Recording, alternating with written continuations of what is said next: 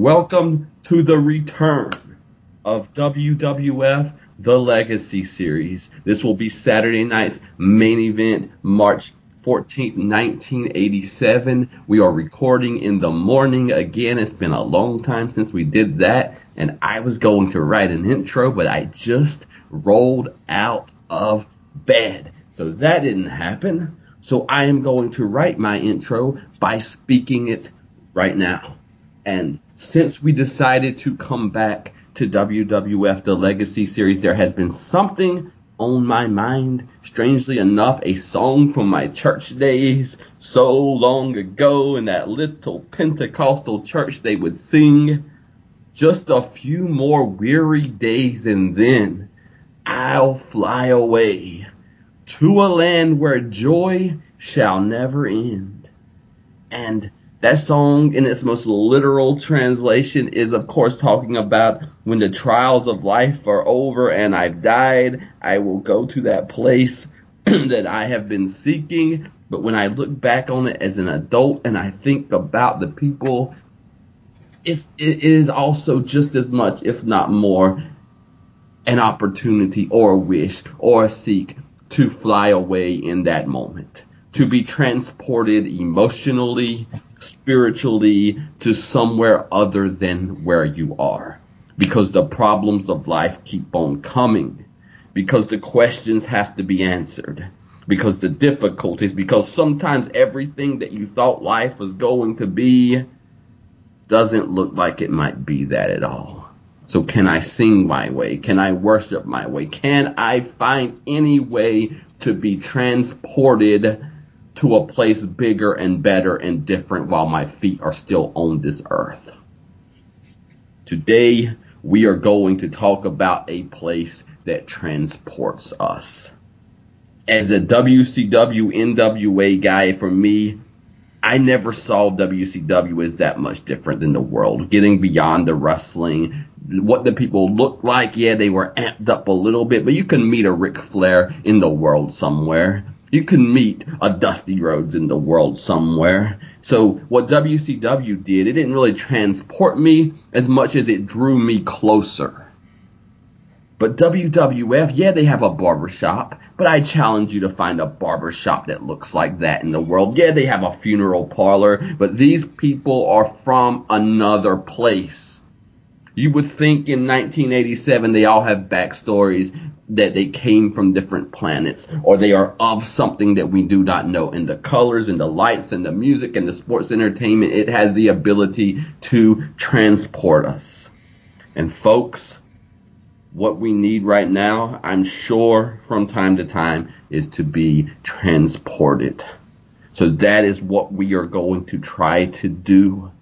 Meanwhile, I am also on my own journey. I have been for about a year or more. I'm not going to get into it right now, but I am trying to figure out some things in my life. And you know, if I am going through it, I am a life writer and you're going to hear about it. So that's a little side uh, quest for you to think about because as of today on this show, for the purposes of this show, I am not the Mystic PhD. I renounce that worldly title. It gave me the intellect of the world to divide and dissect, but I am looking for something spiritual. I am looking for a transportation and my degree cannot get me that. So right now I am stripped of my title. I am the Mystic pre-rank ultimate newbie on this journey and I am looking for something different. And we are going to find things of 20 years ago, 30 years ago, like we did with WCW, the Legacy Series. If you followed us then, you can bank on that. We're going to build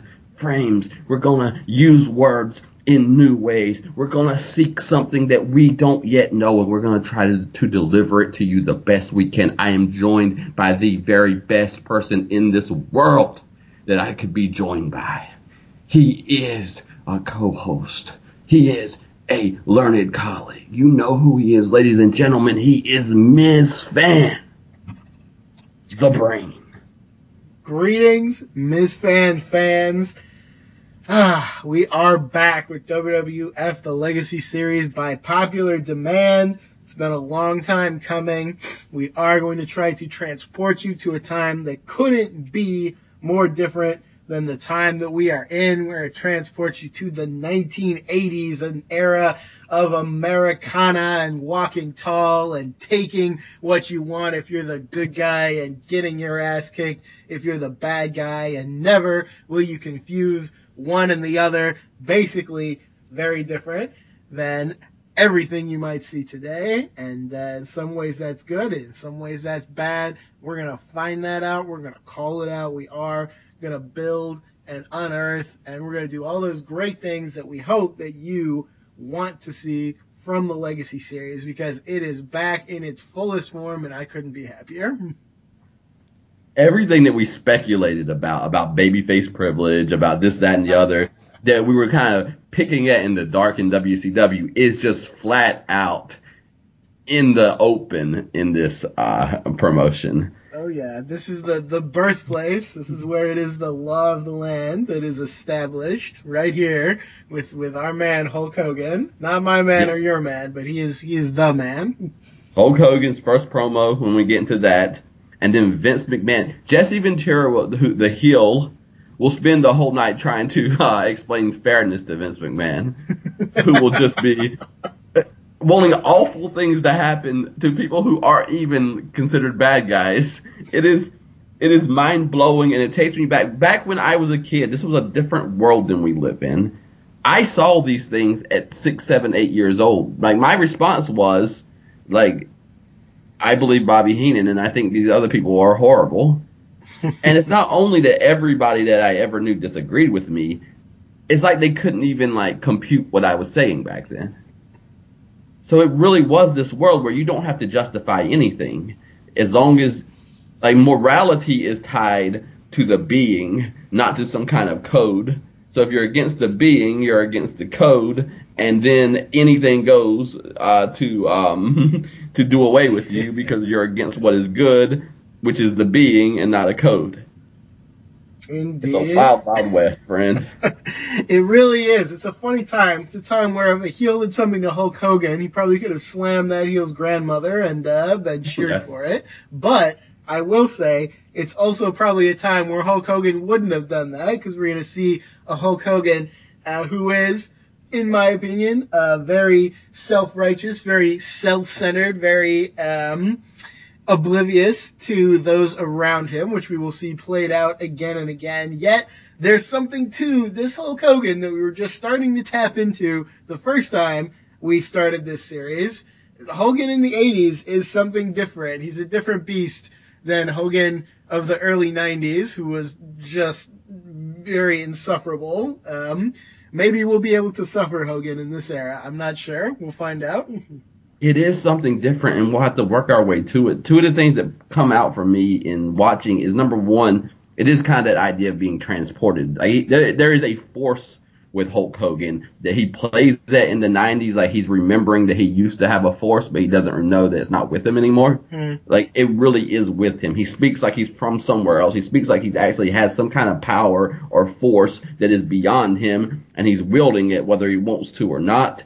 And also the other thing we forget, and he slims down, like like peak Hulk Hogan was not like Lex Luger or Ultimate Warrior cut. He was like this almost 300 pound dude that was half muscle man and half one of the big guys. Hmm. So he's just a force that is different than anything that you will see from around the early 90s onward. And we are dealing with a very specific Hulk Hogan in this moment. I don't think there is a force exactly like this Hulk Hogan at any point in time. Not Yeah. to this level. Uh, there's something very special about it. Uh, in the, the forums, lopforums.com, which I hope you will visit and check out some great conversation. Um, Maza, who just returned, was having a conversation with the doc, and uh, the doc was talking about, well, I can prove logically with my formula that John Cena is greater than Hulk Hogan. And I'm like, I'm sitting there as like, I'm sure you've got some logic and I don't want to like start a fight about it, but did John Cena revolutionize all of wrestling? Did he change the literal face of the thing we sit around talking about all day? No way. And Hulk Hogan, man, I don't know. It, it depends on all your criteria, I guess, but Hulk Hogan is like a friggin' meteor crashing into the planet of wrestling. Like nothing is the same before and after Hulk Hogan. I, I have two immediate responses to that, and I, I love Doc, but I, my two responses. Number one, I'll put it in the terms of Mayberry. At best, uh, Hulk Hogan is Andy, and John Cena is Opie. and you know, Opie doesn't even ever grow up on the show, so I don't know how you even compare him to Andy. And then number two, logically, might be also the problem because I just renounced my PhD to do this show. Mm. This is not logical. This is uh, forces. This is when Hulk Hogan body slams Andre the Giant. At the same time, Vince McMahon is body slamming every idea of professional wrestling that ever existed and asserting himself as the dominant king that will never fall again. They are breaking through to worlds that they never belonged back when you could not break through. John, how can you live in a world that someone else created and still never surpass them and still be better than them? Mm. Like, I don't, I don't, I don't understand. I would have to see his criteria. I don't think I would be convinced. The only thing you could convince me is that Austin had a hotter run than Hogan, but not as much longevity. But aside from that, who's touching this Hulk Hogan? Like it or not, like I'm not a Hulk Hogan fan, but my God, give me a break. right? There's something undeniable when you're really faced with it here. Um, so yeah, I'm, I'm, sure it's the criteria, and uh, I love the doc as well for sure. And uh, I think it's hard when using formulas to account for something we used to talk about a lot, and that is felt sense. And Yeah. I think uh, it's hard to discount that felt sense when you're watching Hogan at his peak. There's something that defies anything that you could really put into uh, numbers with with this Hulk Hogan. Uh, Okay, so one thing I always said is John Cena never had the opponents in the air, and you know, like some of that might be true, but at the same time, I love Andre the Giant. Mm. But as far as like historical relevancy, as far as the level we're talking about with WWF, the Legacy series, take away Hulk Hogan, you don't have that. Randy Savage, I love Randy Savage. His whole run till 1992 for me is Savage. I can't wait to get to Savage. Mm. But take away Hulk Hogan, and you don't have this about Randy Savage. Like Hulk Hogan is the piece that lifts all of this, and this is why like WWF would have such a superiority complex. Like everybody that came out of WWF, the guy who was the enhancement talent thought he was better than Ric Flair because he was on Hulk Hogan's show. Paul Roma, yep, shout out. That's that's that that is the world. And okay, I, I'll, I'll wait. I'll wait and see what what he has to say. And I prefer John Cena to Hulk Hogan. Like I, Sure, sure. there's something I like about John Cena, but my God, I mean, I guess his his uh outfit has more material. It's longer. Does that make him better? I don't know. That might be a criteria. Um, he has more hair on the top of his head than Hogan. That's more. Other than that, I'm stumped. I think if Hulk Hogan came back right now, it, um, and I don't want that. I do not want that. And this is a watered down Hulk Hogan of a watered down Hulk Hogan of a watered down Hulk Hogan. He might, he might, he might. Still, look what Hogan did with The Rock. Like Yeah. the fans probably would turn on John Cena for like 90 year old Hulk Hogan. I don't know where you're gonna get that criteria, but it sure as hell is not uh, put putting John Cena in the 80s with this Hulk Hogan that we're dealing with right now because John Cena would be ate for lunch. Just remember, back in the Mayberry days, the father would spank the son, and it was legal and it was okay, and people. So John Cena doesn't want to stroll through the 80s and meet this Hulk Hogan. I, I would have to agree with all of that. I don't think I can add anything to that image. So Uh, oh man, so that's fun. I'm glad though. I'm glad. Yeah, go to LO, LOP forums because the, th those are the great conversations. Like I, I got lost from the show for a minute just because of what Doc suggested. So that is that is fun. Uh, Ms. Fan, tell me, Miss Fan, tell me, Ms. Fan, tell me as we drop in a, a show before WrestleMania 3. Like, what are you excited about? What are you thinking about? Like, where's your journey with this beginning? Well, first of all, I am very excited just to get to WrestleMania 3. Um, the last show we did before we stopped this series was uh, an exploration of kind of, it wasn't even about one show, it was about the big feuds going into WrestleMania 3 and looking at all the nuts and bolts of how those came about. And that was an incredibly good show. I hope maybe I'll, I, I maybe should try to dig it out and I'll post it again for people who want to mm. catch up with that. Um, but we're talking about not just Hulk Hogan and Andre. Oh, can Hulk Hogan slam Andre? That that barely even comes into the conversation when you're actually watching the build because it is so personal. It is about Hulk Hogan running into Andre the Giant's uh, trophy ceremony when he's supposed to be honored and taking the spotlight. It's about Andre showing up with Bobby Heenan at his side and Hulk Hogan giving by God, the best performance I think he ever gave and just coming off as heartbroken, as devastated that this is happening.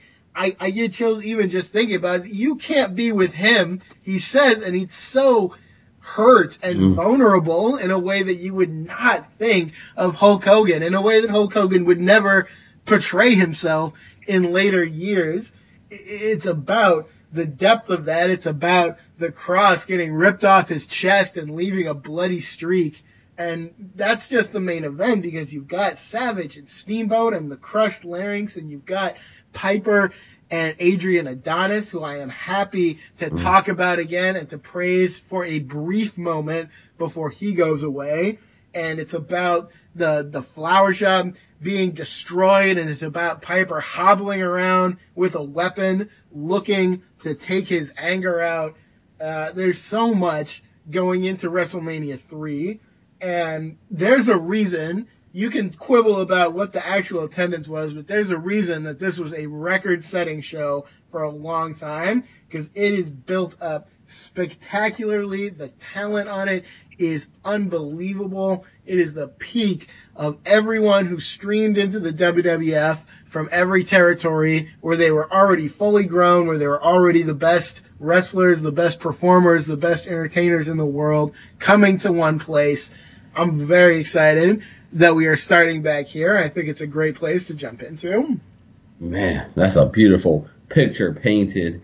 Uh, this is this is the world where Roddy Piper is leaving after WrestleMania. Jesse Ventura will leave. Hulk Hogan will leave because what is happening is so powerful right now that an industry that more or less you know locked you into what you are now everybody thinks that hey I might be you know a top movie star or I might be a politician or I might be this that or the other off of what is being built right now. That Hogan angle is so powerful. They went back and reconstructed history very well to make it that Andre the Giant was the mentor of Hulk Hogan. He saw that this giant would stoop down in the presence of children and tr- a certain way. And that became the standard. That became the reason that Hulk Hogan wanted to be Hulk Hogan. And in the world of Hulk Hogan, there are lines that you don't cross. And yes, they are all surrounding Hulk Hogan, but never mind that for a second. There are lines you don't cross. And if there is one line you do not cross, you do not join up with the personification of evil. That damned weasel, Bobby the Brain Heenan. And Andre the Giant, we watched him do it. He didn't do it in one moment. It wasn't uh, this is a new week. Uh, we're turning the corner on a pay per view, so random person turns heel. We watched it slowly happen. This is powerful stuff. The Roddy Piper, Adrian Adonis stuff is rich. Adrian Adonis is a star. Roddy Piper has urgency in every word that comes out of his mouth. And for many in the world, I still need to be convinced, but for many in the world, Randy Savage and Ricky Steamboat was a life changing matchup. Mm. So we are on the doorstep of it. And now we're going to get into it. Unless you have something else you want to add, Ms. Sen. I think you covered it uh, very well there. Uh, we're going to get right into the show. Saturday night's main event, as you said, March 14th, 1987, almost a full year before I was born. Here we are. We're going to go right back to it. Man. And we start off with these promos and you, you're watching one person cut a promo, then you go to another. Mm. And I mm-hmm. mentioned the thing I like. I like how they the person who talks next knows what the last person says. Like Jimmy Hart responds to Miss Elizabeth, and it's something weird, but like all these strange creatures who are not in programs together. It's like they all exist in a little town, so they they at least hear the gossip that is going on. And so the next promo sometimes comments on the last promo before going into their own thing. And I miss that. As a kid, when we get to the Royal Rumbles, we're gonna watch like all like 20 people. It seems like it uh, do that kind of style promo, and that used to be my favorite thing in the world as a kid, and I had forgotten about it. Oh, absolutely. I love these quick fire promos. I love the fact that, yeah, like you say, uh, everybody is kind of in this same world and they're all aware of it. They're all going to talk about it. And uh, it's great. It gives you this weird, great sense of interconnectedness, which I love in a wrestling promotion. I think it's great. Yeah. We kick off with the yellow, uh, headband tied around, falling in front of the face, very 80s uh, tassel looking uh, Hulk Hogan, who is saying things that if you just listen, man, it feels powerful. So sometimes I'm going to honor the power of Hulkamania, and sometimes I'm going to talk about the fact that there is no logic. It's all babyface rage based on rules that make no sense. Hulk Hogan is so mad because his friend betrayed him. But now he's entering a battle royal and he says, I have no friends. And then he says, when you tore my shirt, you broke the rules. Now there are no rules. So it's always this thing where Hulk Hogan has all these rules for everybody else. But once you cross him, there are no rules. So beware of a babyface burned in this era because somebody is going to pay the price for it. Ask the referee of the Jake Roberts Bundy match, but we'll get there later. oh, yeah. Um, Hogan proclaiming he has no friends. Maybe this is a clue, Hulk Hogan, why your friends always betray you mm. because you will deny them uh, at the slightest reason. And then, yeah, like you said, um, the Hulk Hogan rules that uh, we never talk. Well, I, I, the the rules that we know of are uh, take your vitamins, say your prayers, all those. He didn't break those rules. He broke some other rules.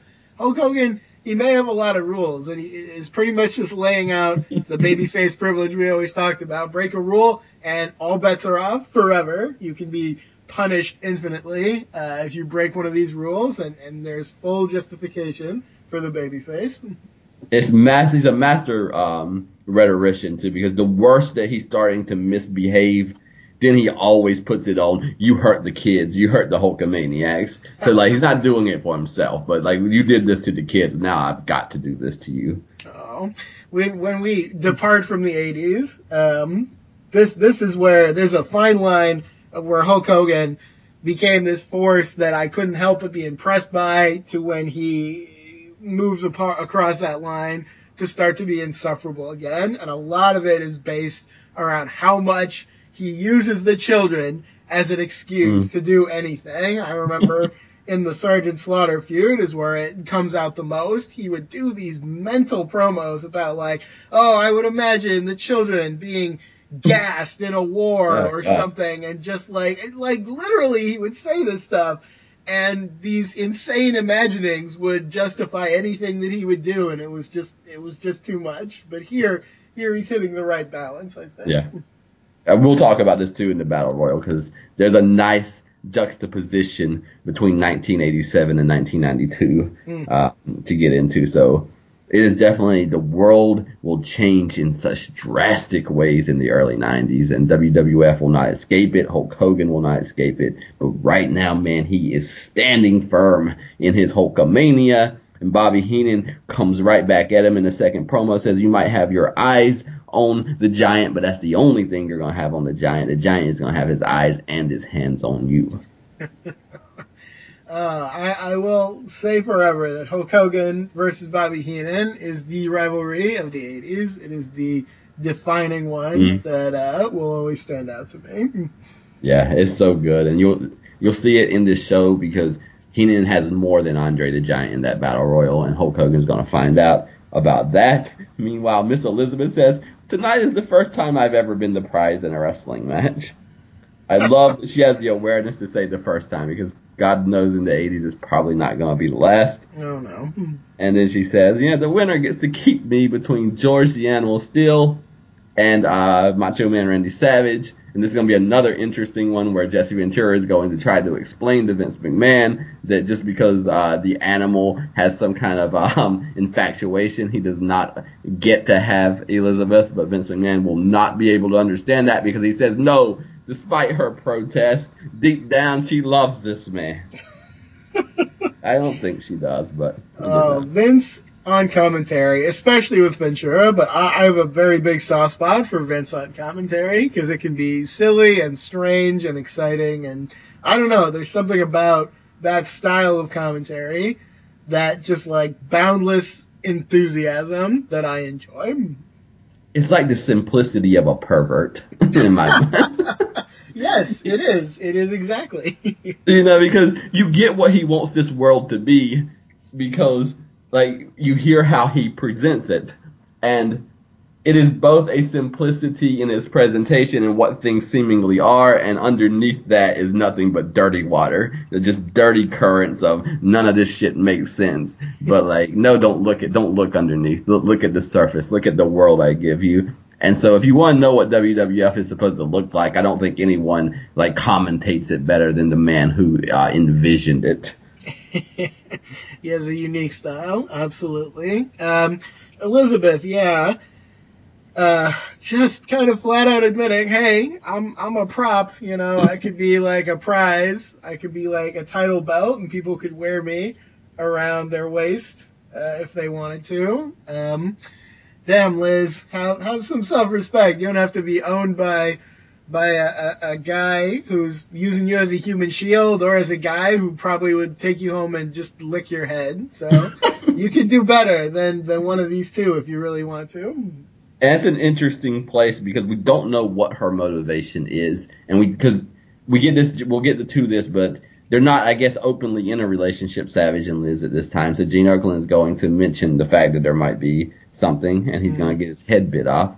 But uh, it's very interesting because you never do quite find out. I just reading body language, I felt like to me, she just didn't want to be with George, George Animal Steele, and she wanted to be with the person that she was with. But I might be wrong. Maybe I'm, I, you know, she gave she gave me no indication that she wanted to be. with She runs from him in the match. But anyway. Well, as you mentioned, Vince McMahon uh, shows very well that this is an era where what you think you want and what we tell you you want are not necessarily going to be the same thing. So and he's made a world of it. So oh man, um, is there any character more passive in wrestling history than Miss Elizabeth? I, I don't know if there's a time she ever kind of comes out for herself ever. Yeah, well, I have to think about that. Mm. Um, it's so strange because I was thinking like, oh my god, she was in WCW. sure, yeah. I'm watching right now some some nitros. I'm in 1998, and she's doing for the first time like a little bit of stuff in matches. Like she'll grab somebody's foot or something, and the commentators are like, "Wow, I've never seen Liz do so much." And I'm like, "Damn, that's like the bare minimum of what you would think a manager would do." And it's just, uh, yeah, no, she never really comes out and does much of anything for herself. Yeah, well, we will we will have to keep an eye out because Savage and Liz, in some ways, I think it's, you're talking about longevity of the next four or five years. The only people you can talk about consistently on the level of Hulk Hogan or close to it, as far as inside of the WWF, is the Savage Liz relationship. So, mm, absolutely, you know, they're going to be doing something. Um, I didn't realize, or I had forgotten. I guess I had forgotten that the Hart Foundation was like a fucking Alice in Wonderland, like laughing, weird Mad Hatter type kind of thing. and seeing Bret Hart like in that is an interesting, uh, interesting thing to behold. Yeah, the Hart Foundation. Um, as someone who didn't watch this area, who came back and watched a lot of stuff later, um, they're different than I expected. One thing I definitely want to examine. There's a narrative. Hart Foundation best tag team of all time or right up there in that tier. And I gotta be honest, I did not get that feeling when I was watching. Um, but I want to examine maybe there's something that I missed. There's something that I can uh, learn about that team that will convince me. Okay. Because I have never seen anything close to. I don't know if they would be top twenty. Um, I would think about tag teams in history, top ten at least. Uh, I feel like WWF fans can get away with so much. and I'm willing to be wrong about Steamboat and Savage, but like to me, what it what it does for WWF is groundbreaking. I don't know if it does that for the wrestling world as a whole. Mm. And it's the same thing with the Hart Foundation. It's like if I would start saying that there was no better sports entertainment than WCW. There was no more colorful wrestling than WCW. Like people will be like, shut, shut the fuck up. You don't even, have you ever watched WWF? and when people say these things about some of these matches, I'm like that. You have you ever watched anything other than WWF? Because yeah, in WWF right now, like they might be the first team that ever did double teaming for all I know, because WWF is like a prehistoric uh, beast in the wrestling um, aspect. But my God, the Hart Foundation is not in any way. I I don't have to watch to say that they're not the best tag team of all time, and they're like Lord have mercy. I don't start lining up teams with. I, I guess here's how I'll say it, and this is why I have no friends in the forums. Okay, so I'm your friend. It's okay, so John Cena has a better chance of being Hulk Hogan, being bigger than Hulk Hogan than the Hart Foundation has of being uh, the best tag team of all time. All right. Well, maybe that's just something we'll have to reconfirm because I definitely feel the same. I, I wouldn't rank them. I wouldn't rank them top anything, to be honest. I was kind of let down by a lot of their matches. Um, and it's not a Bret Hart thing because I think when I got to the singles Bret Hart stuff, it was every bit as good as I hoped it would be. But Yes. I don't know if it's just a Bret Hart is an experience thing, or maybe I'm just not that big into Jim Neidhart, or maybe I don't know. I don't know. I feel like there are a lot of tag teams that I would much, much rather watch from this era alone, let alone everything else, than the Hart Foundation. So I don't know. We're gonna have to examine that as we go. Arn Anderson probably has three to five teams that are better than the Hart Foundation by himself. You are not wrong, sir. You are absolutely correct, actually. Number one, Bret Hart is not. Bret Hart's not even the intercontinental Bret Hart, in my opinion, at this time. Oh no, no. So I think And also- reason, part of the reason the Hart Foundation, in the promos you said, it's a lot of like laughing and weirdness, and it's pretty much all uh, Jimmy Hart like squealing, and then Jim Neidhart just laughing like a lunatic, and then Bret Hart is kind of along for the ride. So And they're not a bad team. I want to no, make that no, no, no, no, I- no, not at all. Like to be sure, they're top. They're top thirty, top fifty. To be sure, they top, are top fifty, sure. uh, top fifty. somewhere. Yeah. To be to be sure that they they won tag team titles. I'll put it that way. There you go. There you Former go. tag champions. That Been around for a long time. Neidhart does a nice catapult into the ring. I was impressed with that. Yeah, he's, he's alright. You know, they did tag wrestling. Like I said, they put a man in the corner. You know, that's revolutionary probably for WWF. So, my God, give me a break. Oh my God. Like, here's the thing that bothers me so much, and this is, I didn't, I don't know how much this will be a conversation, but WCW gets mocked for everything. WWF gets mocked for nothing. It's like you can make these ridiculous statements that have no bearing in reality, and people be like, "Oh, sure, sure." And like one thing WCW was always mocked for, like every pay per view, like this is the biggest pay per view of all time. This is the greatest pay per view. Like WWF doesn't hype everything that it does. Mm. Like I haven't heard so much hype in this one show. It's like every single thing is like, oh my god! It's, just listen to Vince McMahon commentate. But when they hype it, you know, oh that's WWF. They're hyping. They're sports entertainment. Uh, they hype. Okay, WCW like mock them, and so there's gonna be a lot. I thought we were done with like the like bullshit WCW narratives, but I may see some. that- Sometimes maybe you don't have to look at WCW, but look away from it to see how WCW was treated differently. Oh yeah, I, uh, I was interested when we were talking about bringing the show back. One question is like, are there the right narratives to examine? And man, there are so many weird WWF narratives that I think we're gonna have plenty to talk about as the years go by. And as for the hard sell, uh, I'll tell you, I watched a lot of primetime wrestling on the WWE network, and man, Gorilla Monsoon, I love the guy, but he he does everything but break into your home and put your hand on the phone and pick it up and dial it for you and put Yeah. it to your head so that you will friggin' order this pay per view already. Yeah. Bruce Pritchard, I was listening to Bruce Pritchard yesterday, and he said that Gorilla Monsoon, like Mass, let's say Madison Square Garden holds 18,000, 20,000, I don't know how much it holds. Oh. He would be like, Gorilla Monsoon would be like, we have 24,000. He's like, no, Gorilla, like, we we just announced the number and the building doesn't hold that, yep. you know. But no, no, no say, say nothing about it. But Tony Schiavone saying this is the biggest match or the biggest pay per view. Like he's the only person that's ever hyped something beyond. And like the whole point of professional wrestling is not to hype your product. Mm, mm, for sure. Oh And That's not to say Tony wasn't out of control at times Yeah. with that phrase, but man, yeah, like it's it's on both sides for sure. Yeah.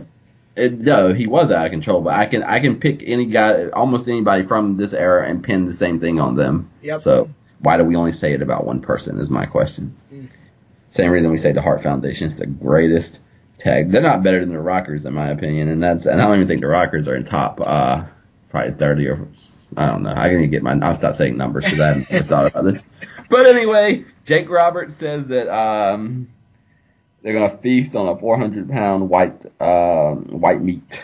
so he's wrestling King Kong Bundy. By the way. Yeah, yeah. Uh, there's going to be a lot of Jake to talk about as well on here. Um, amazing that yeah, he's already a babyface. Like you think of Jake Roberts as this malevolent presence because he was so uh, good at being creepy and threatening and all this stuff, but man, almost and like his WWF career, where he made his fame, is like a tiny heel run at the start and a tiny heel run at the end. And he is just like a beloved baby face for almost this whole time. So we are, we are getting into that already. Yes, I, I, I asked my girlfriend who has never seen Jake the Snake Roberts or King Kong Bundy. I was like, who's gonna win, Jake the Snake Roberts or King Kong Bundy? So she tried to imagine it, and she thought she thought two things: King Kong Bundy would beat Jake the Snake, and Jake the Snake had to be a like kind of devious heel. And I was like, wrong and wrong. Uh, a great chance to school your girlfriend. I love it.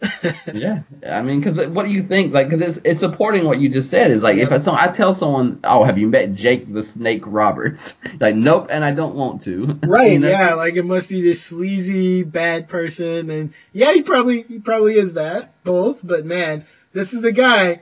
I, we probably talked about it a little before, but it's the guy that yeah he he uh, DDT Hulk Hogan on a, a live taping and he got cheered for it mm-hmm. in this era, which is just freaking unbelievable. So you cannot tell me that this man is not one of the most charismatic guys that you, you will ever have in wrestling. Yeah, and, and it also just shows, like, in order to do the Legacy series, you got to back a few steps away from what you know. Mm. Like, something very interesting to me is the fact that, like, early Undertaker is so compelling. I can't wait to get to that. And like if I step back from what I know, how in the world did the Undertaker of the beginning so quickly become a babyface? Yeah. Like it's strange. And it's the same thing with Jake Roberts, but this is a like again, your behavior does not matter. It's only where you align yourself. So you can be Jake Roberts is going to put the snake on the referee before this night is over, and Vince McMahon is going to cheer for the referee being attacked by the snake. And then when Jesse Ventura pushes him on how wrong that is, he's like, well, I wanted to see somebody, uh, the snake on somebody. And that's just the, like, if that, if Jake the Snake was a heel who was attacking the referee with a snake, Jack Tunney would be on the screen suspending him. Yep. So we are in a world, man. Anything can happen. Uh, Gene Okerlund works overtime. Bobby Heenan works overtime. There's gonna be a lot of people you're gonna see many, many times. And you might say, we just had some promos. What happened next? Some promos. Gene Okerlund. Uh, that's great. With Hulk Hogan. Uh, let me see what we got here. Uh, Hulk Hogan uh, everybody oh. told him that he should wait for WrestleMania, but he doesn't care. He doesn't listen to these people. Even if everybody else in the whole battle royal or even in the whole world attacked him, he would still just be laser focused on Andre. He only cares about that right now. Um, so yes, the, uh, the very self, uh, focused Hulk Hogan is here again. Yeah, and still is Hulk Hogan the line drawer because he says the the the ones who said to him, "Why don't you wait?" They aren't Hulkamaniacs. So the line is drawn against excluded from from my cult, uh, my organization. Yes. Oh my god. But it does make sense in a way because he it, what he's bringing it back to is if you know Hulk Hogan, Hulk Hogan is going in and he's going to rage. Like there's nothing that this Hulk Hogan likes better than to rage.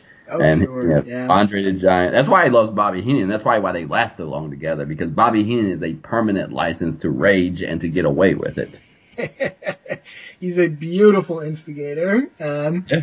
But yeah, this is like classic, like you watch an 80s movie, like somebody would tell Rocky, uh, no, you can't confront your enemy before the big fight, you know, you have to be more careful. No, screw that, you know, they're not gonna be careful, they're the red-blooded hero, and yeah, they're gonna rage, they're gonna they're gonna do what feels right, and they're gonna be right always. So yeah, it's uh, it's it's archetypal. It is, it is, but you also have to give them some uh credit and resilience because like I guess the stereotype if I'm not watching this and you told me about this promo, I would say, oh yeah, and then he goes into battle royal and eliminates 450 men like he claimed. yeah, but, but, they subvert that, which is yeah, he's uh, not. I really like this battle royal. We're going to talk about a little later. There's a lot of good stuff there.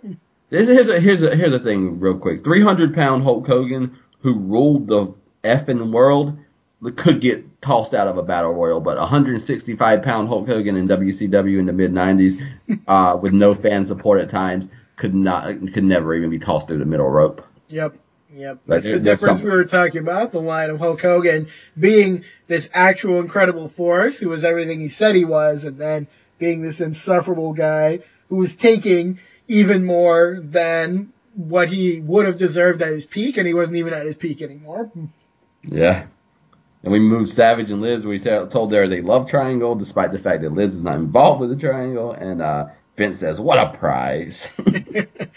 oh my gosh. Um, Randy Savage in this area. You've talked a few times about that. I would say Randy Savage. I want to tighten it up even more. You said 87 to 92, I think. Um, Randy Savage, and I don't know exactly when it ends, but Randy Savage of the short tights is the guy yeah. who, like, you put a, a plug, an electrical plug in his mouth and he would power the whole arena for you. Savage in the short tights is just like this exploding force of personality, charisma, everything you could possibly want for a professional wrestler. And the day he puts on the long tights and the weird like mm. shirt thing is the day that I think he loses a little something, and he's always great. Savage, I think, is one of the greatest, uh, which is not a controversial opinion. But Savage of the Short Tights is something above and beyond, I think. I don't remember exactly, but that's still going to be close to 92, I think. Cause it could be. Some, you could be right, yeah. I, I could also be wrong, but I feel like somewhere around 93 or 94, they get the idea in WWF. Well, you'll see it, and this is something I want to talk about again and again. Is when when WWF decides it's a new era, like the weird hanger on. Like you got Iron Sheik in this show, even though he's almost kind of not a part of the era that is happening now. Right. We talked the other day. We got Rick Martel in the beginning of the new generation, but you'll see sometimes how the new generation works him over. Um, Savage, you know, it's like they wanted him to, I think, to be a commentator and they wanted him to work backstage. And, yeah. you know, they, like all of a sudden it was like overnight, like you are super old and you can't do anything. and I think the outfit might have go, go, gone with the, um, and they, I think I heard them say that it was just his idea, but at the same time, it's like Ric Flair being insecure. Like in WCW, yeah, that's, that's Ric Flair's insecurity, but who's like also like, like making that, um, occur? Right. So, right. That doesn't come from nowhere, for yes. sure. So Savage, uh, Gene Okerlund says, um, some, um, some say she's more than a manager. Savage says rules are made to be broken, and your neck could be broken too, Gene. yeah, he threatens to throw him uh, through a wall for yes. suggesting that. And it's funny because I too thought that it was kind of more understood yeah. that they were that Liz was more than a manager, but apparently it is not. Um, apparently Savage does not want that to be brought up, so there it is. Yeah, it's so interesting because as this era that we're going through um, goes on, um, I've talked about this in the forums. I'll say it right now. Uh, for those of you who have known and have listened to us, I've talked about the earth, the fire, uh, the air, and the water elements. And now I'm, I'm adding a space element as something that um, is kind of beyond kind of those elements and we'll define it as we go. We'll figure it out. But real briefly, I can see like how let's say Randy Savage sometimes is talking in ways that almost make no sense, but they they feel like an extension of his fire and his anger and his passion and his wrath. Mm. And then there'll be some times where he's talking and it sounds like he's just on another planet. you know, Hulk Hogan does this. The Ultimate Warrior only does, exclusively does this. Right. The Ultimate Warrior has a his hands have a relationship with some kind of electricity of the gods. You know, there's there's some element that's going to be difficult to talk about, and so I say all of that to say it's going to be hard to pick sometimes where is like the the literal macho man who is like both inspiring and toxic because of how much of a macho man he is and then where is that savage that just like Hogan and Warrior also kind of transcends into something that is not, there's neither macho or man. Mm-hmm.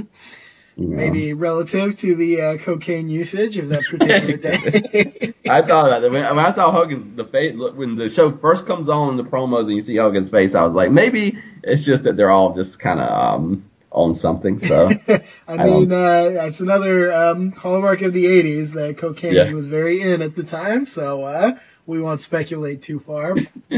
Uh, oh man, good times. very good times. Uh, we also have Okerlund with George Steele, who cannot form coherent sentences. Uh, he can just kind of grunt and make weird comments.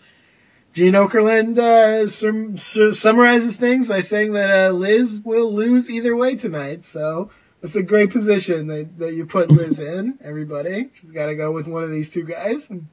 He's also, I might want to point out, saying that as he is hitting on her himself. So I think the suggestion is, you know, there are there are other options out there, Liz.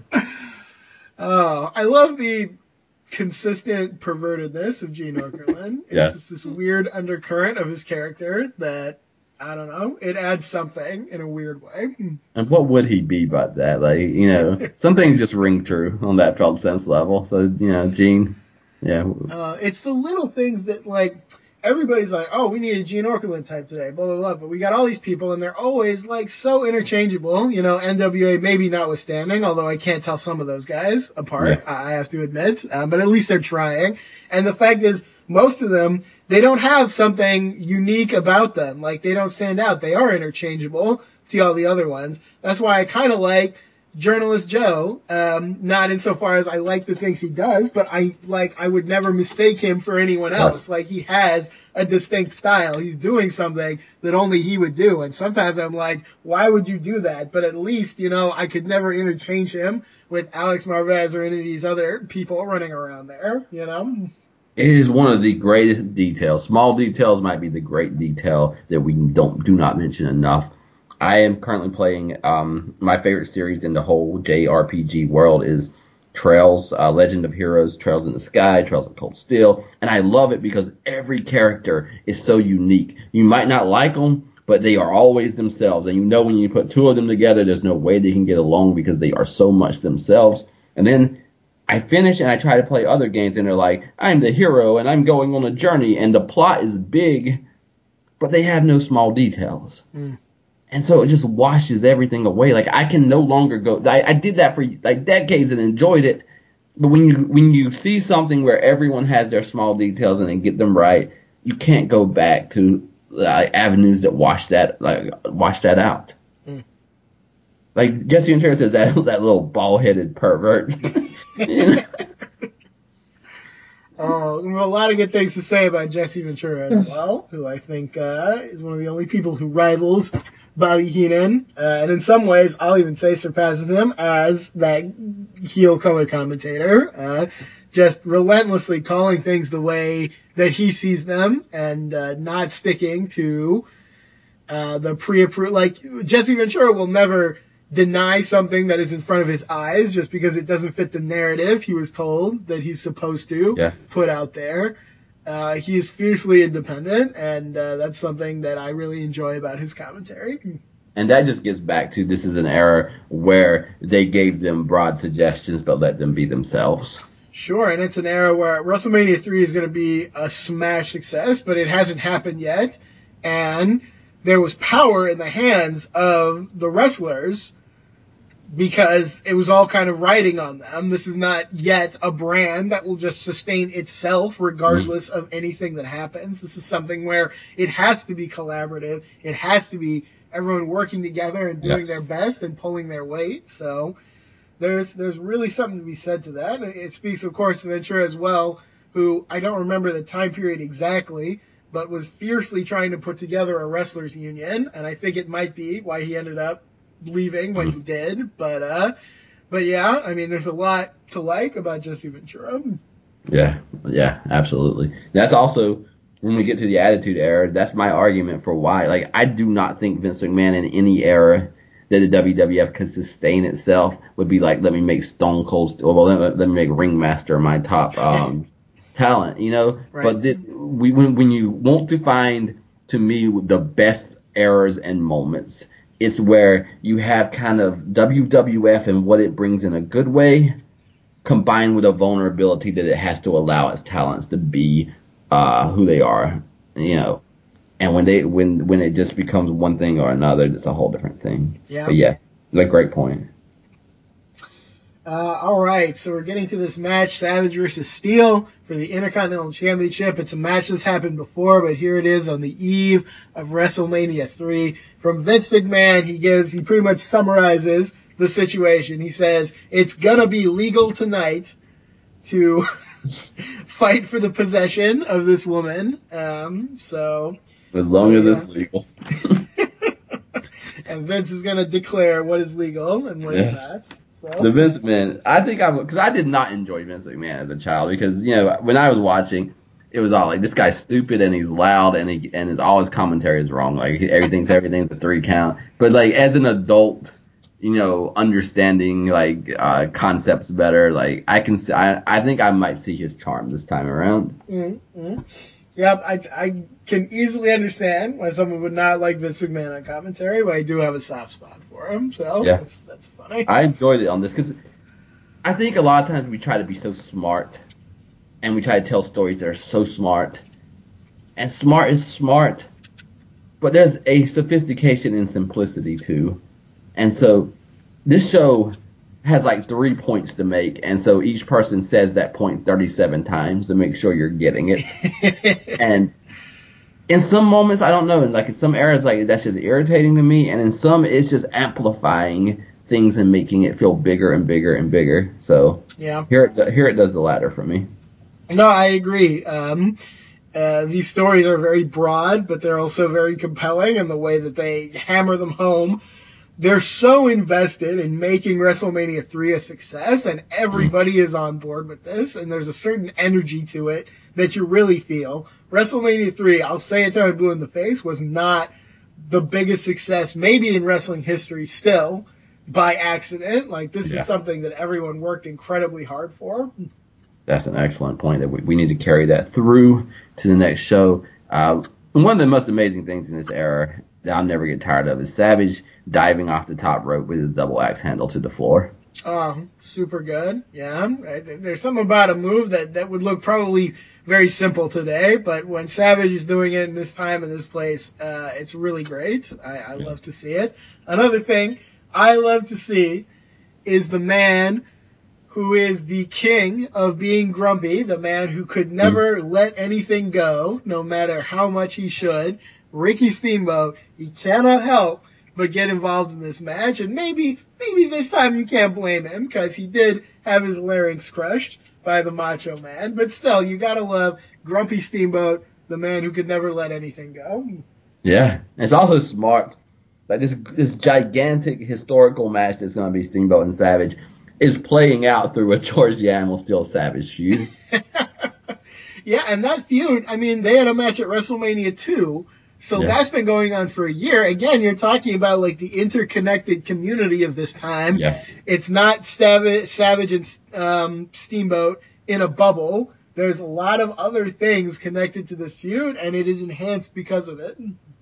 I don't even know how to talk about how that interconnected community, what that does for me, but that it raises the value a hundredfold, and I don't even know how to say why. hmm Absolutely. and every wrestling promotion that I've ever loved, that that is an essential thing. Like you gotta have these characters, but you can't just have them. They've all got to talk to each other, even when they're not feuding with each other. You know, there's just something special about that. And, I thi- think it makes it real in a way Mm. that I need it to be real. And because, like, if, if I'm at my job, there might be people that I spend more time with and people I spend less time with, but almost everybody there, someone I've never met that works there, can send a little earthquake that tremors my world. yeah.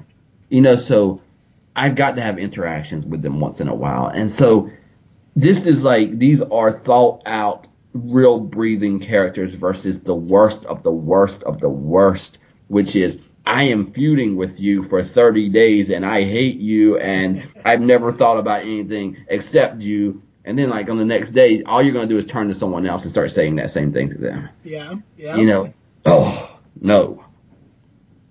This is good though. This is, this is good stuff. Steamboat is Steamboat's very dynamic. Like I think Steamboat could have done a lot more in WWF had it worked out differently.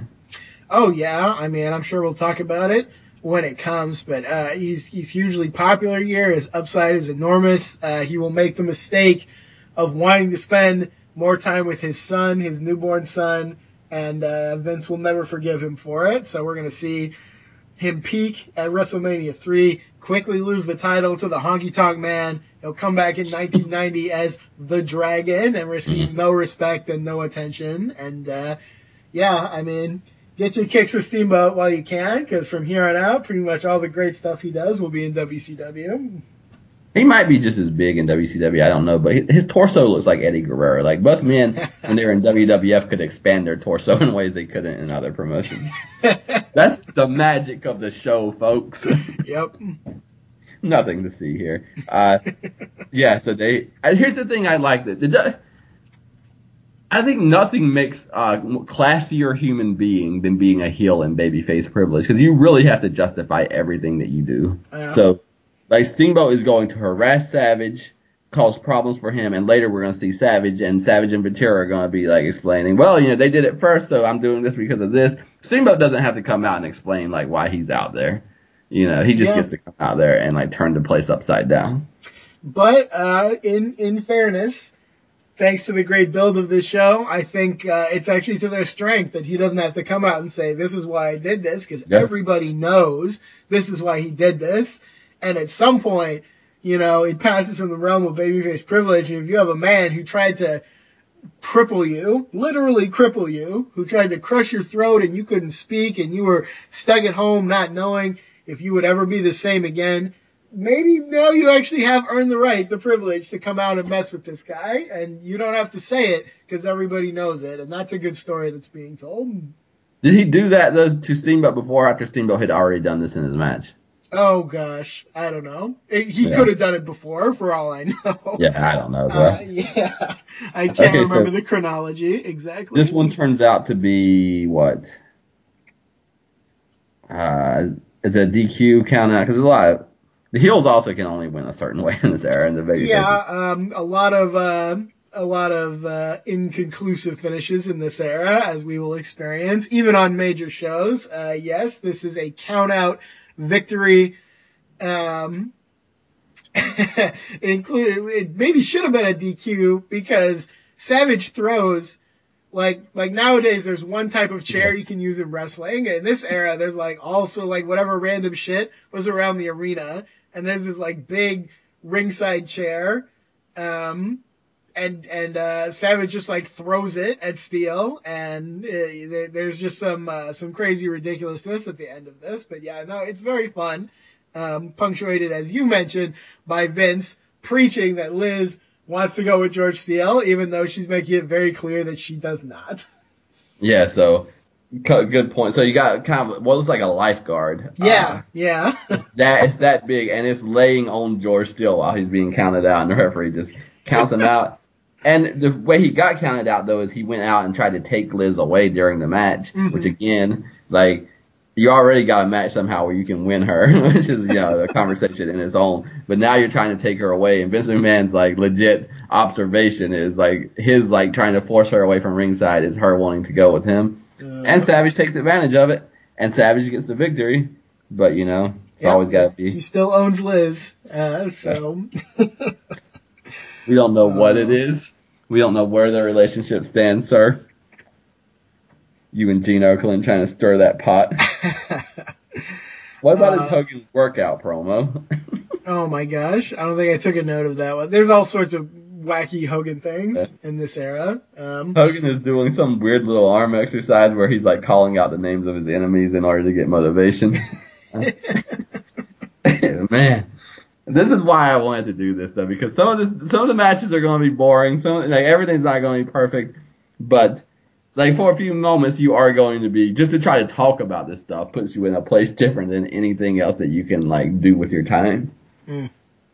All right, we got a big battle royal sitting in the second spot here. Uh, Gene Okerlund is with Andre, um, the winner of the most battle royals in the history of wrestling. There's another one. uh, yeah. Um, Yeah, Okerlund backstage with Heenan and Andre. Uh, Hogan will try to hide behind everybody else, Mm-hmm. says Bobby Heenan. Andre, he doesn't care about that. He just wants Hogan. Oh my god. Okerlund says it is the biggest man and the biggest ego in wrestling. And yeah, I think if you're talking about Andre and Hogan, that's probably exactly correct. Yeah. It's also again hitting your marker, hitting your marker. Hulk Hogan's gonna say a hundred times, "You betrayed the kids. You betrayed me. Why did you do this?" And Bobby Heenan's gonna say, "You never offered him a shot. You took advantage of him." They just hit their points over and over and over again, and you know what the story is about. Absolutely. Uh, the competitors all come out to the ring, and of course, it's a who's who of uh, wrestlers from this era. Vince is on commentary, and he goes on a big tirade about how there was such a deep love between Hogan and Andre. And he goes on and on, and you would think they would have been married or something by the way that he's going on about this. And Vince ultimately condemns Andre for holding resentment in his heart, and he didn't say anything about that when Ricky Steamboat came out or any of these other people who come out to resent the things that were done. So uh, the double standard is here Yeah. again. And they they use like, "Oh, he's so ugly. Look at his ugly, nasty body and his ugly Yes. face." Oh, Yeah. it- it's so evil. Oh my god, yeah. like if you think he was big and nasty, which is Hogan's words, and his face was all this and that, which is Vince, like then you probably thought that secretly when he was a babyface and you pretended to like him. Indeed. Uh, at least they didn't bust out Stinky. That's my least favorite. Yeah, that's Hoganism, also Hogan. So Yeah, nasty took the place. That's a little better. it, So- it is. Where are the nasty boys in the top? Uh, nah, just kidding. All right, let's keep Uh, going. yes, not present. Thank you. Okay.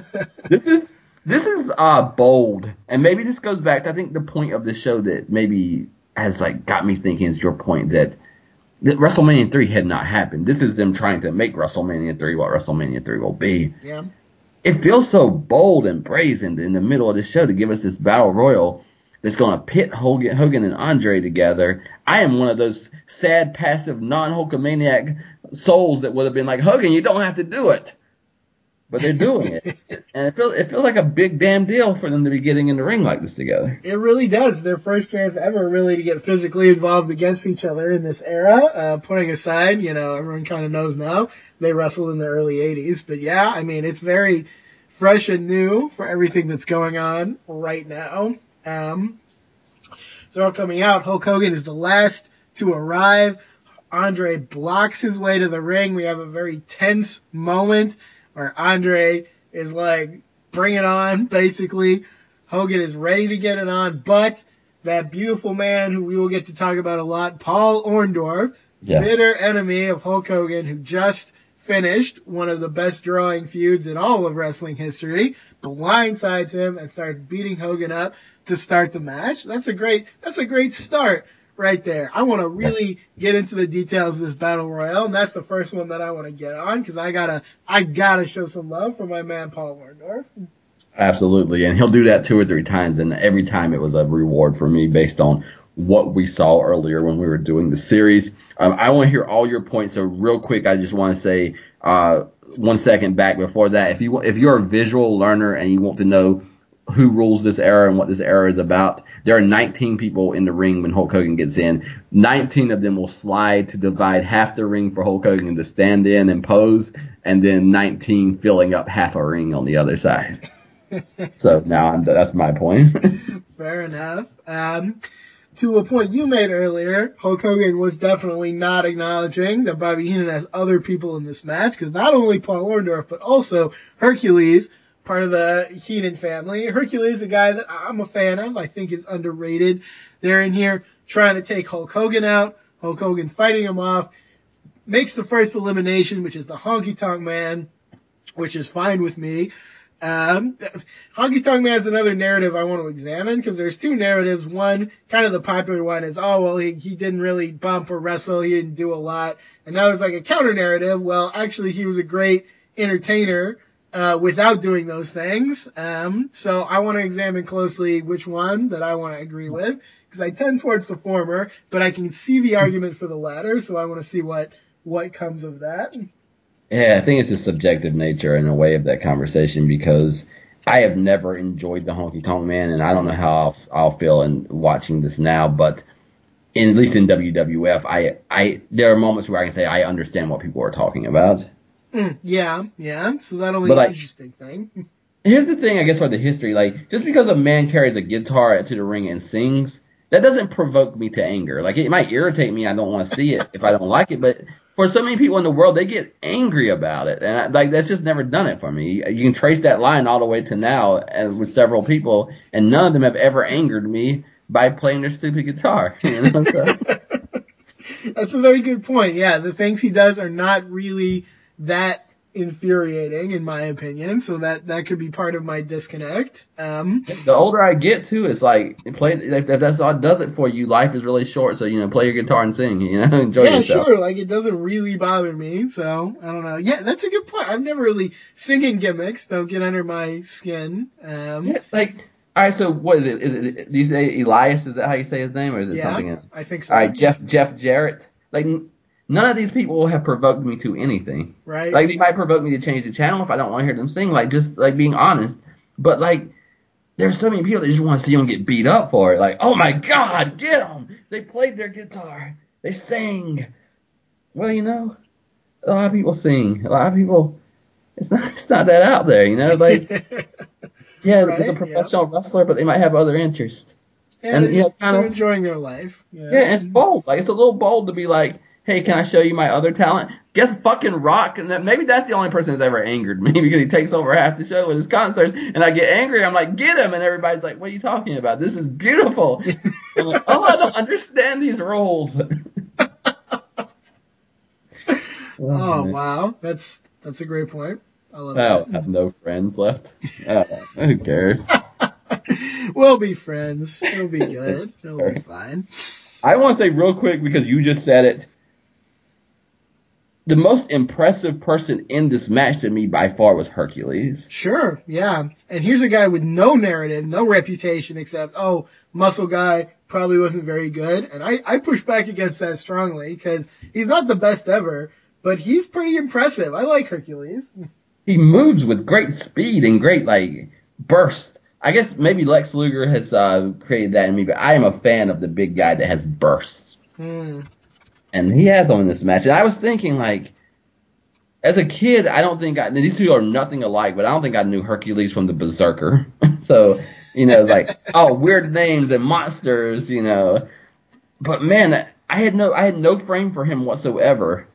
And I was like, this guy is just, number one, he's so fucking pale that he stands out. Yeah. His abs don't look like they're real. It's like, like they were just like bricks placed within his midsection.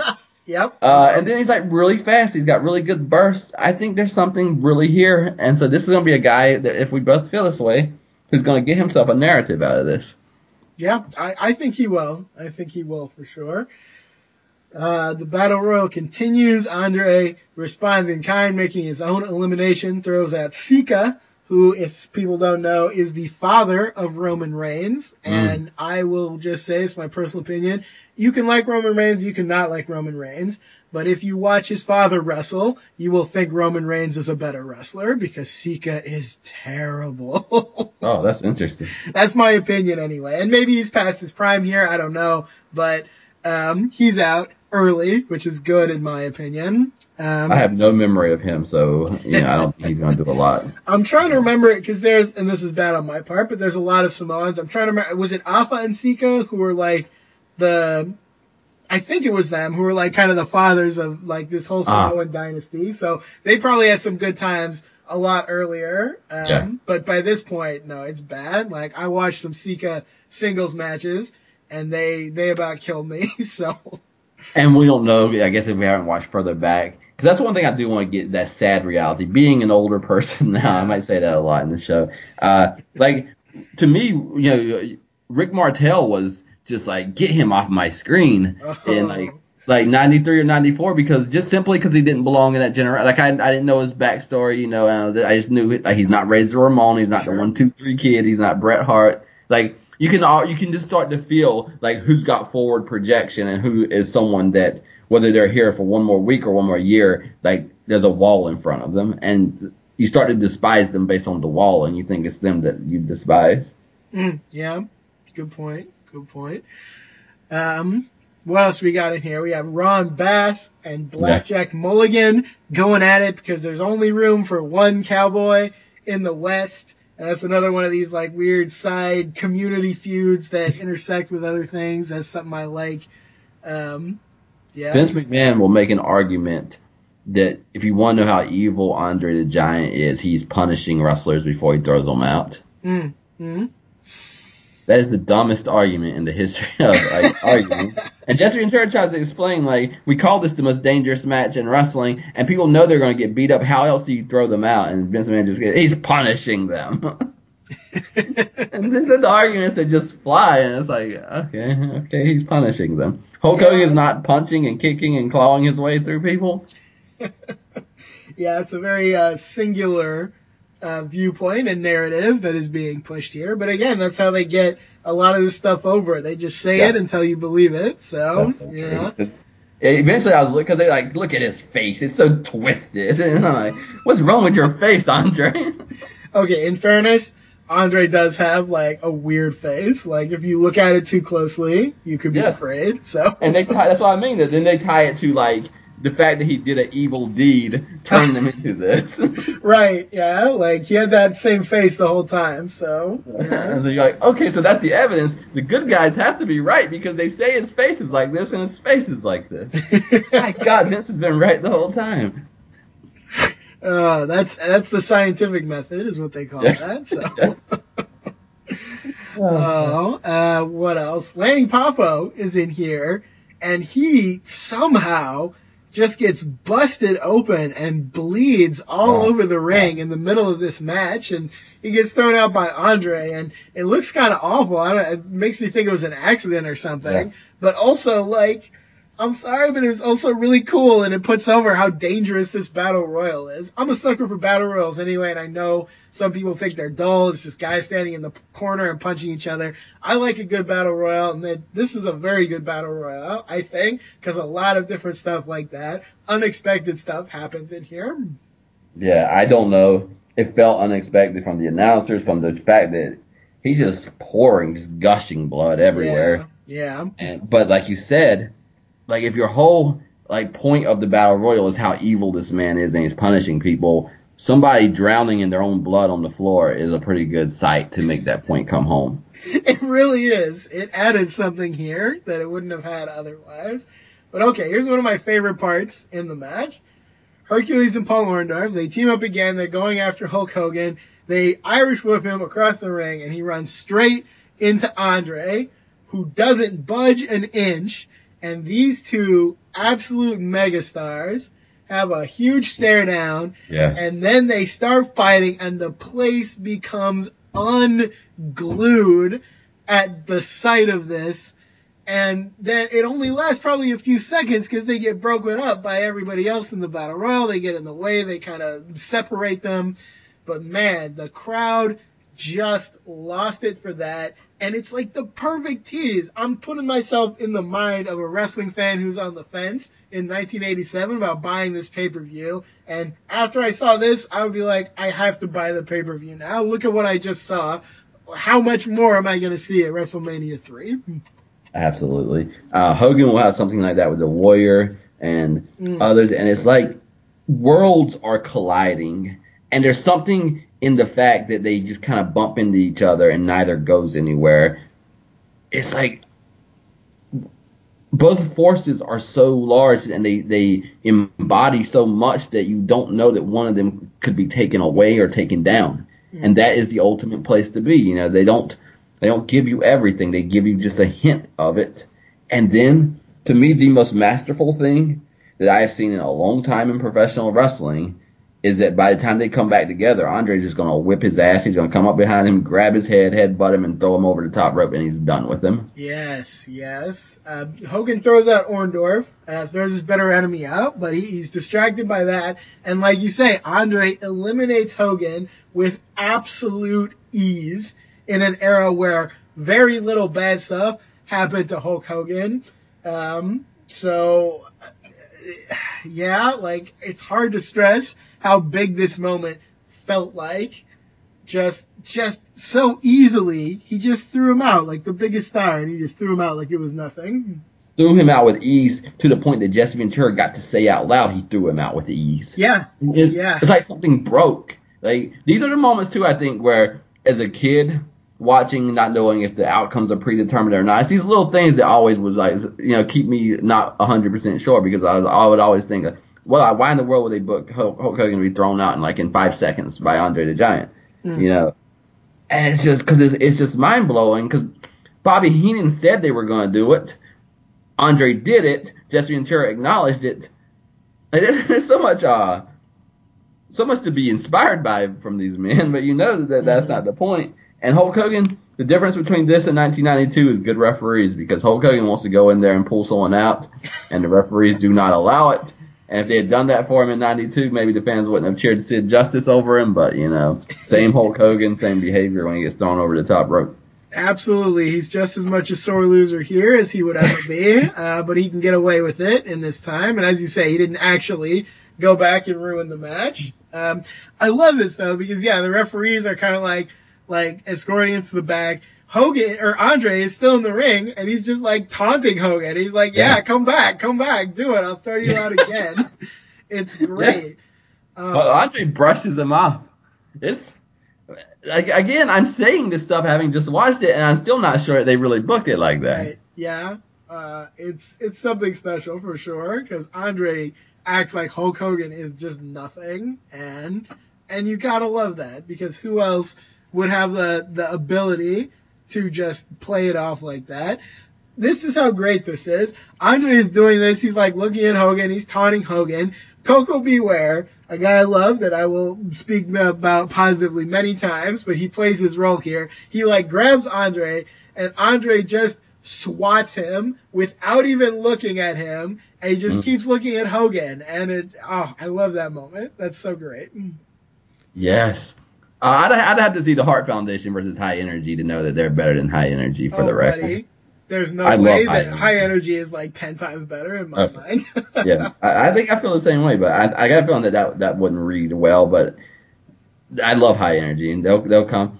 Uh, but this goes back to the minute you started talking about the build, and maybe we can find that last episode because there's so much good story. But Andre the Giant believes that Hulk Hogan is the heel and he is the babyface. Bobby Heenan always has believed sincerely that Hulk Hogan is a monster. So when they throw him out and the refs have to restrain him and they taunt him, that it the reason they behave like that is that is Hulk Hogan.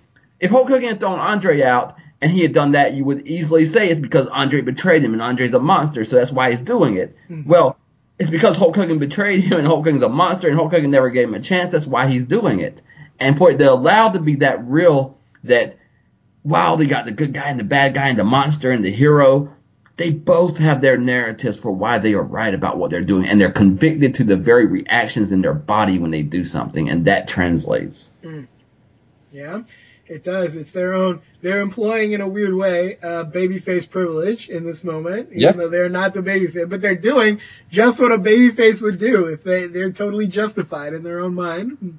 I will argue in this era that by winning in that moment, for that moment, they were the babyface because winning is a babyface move, and so I guess they get to behave like that because in that moment, they they are the babyface and Hulk Hogan is the heel just because the rules would be babyface wins and babyface lost, so he's not There you babyface for like the next ten seconds. Nothing more American in the '80s than winning. So Yes. yeah, that makes you the hero for sure.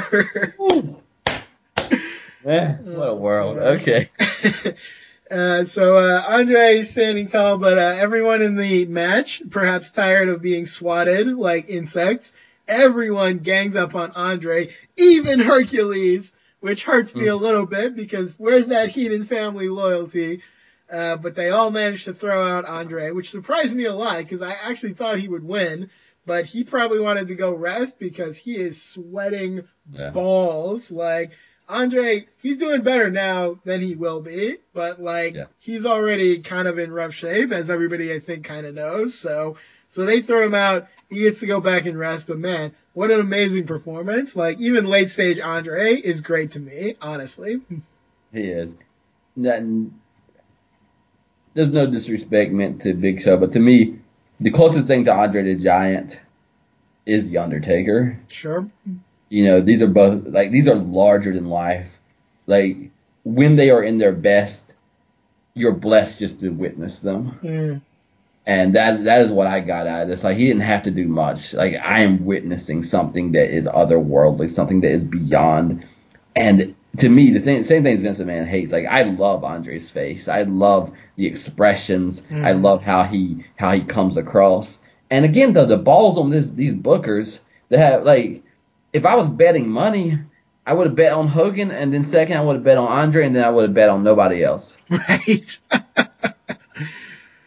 oh Man, it's something. And I will give Hercules, like, I, I get the chastising. I think that's fair. But at the same time, this is a man that's going to win the Battle Royal and not even get an interview. So you got to take what you can. Yeah, no, I mean, fair play to him. Uh, but uh, you know, I'm Heenan family to my core. Uh, but still, no, I take your point. Uh, the match does continue.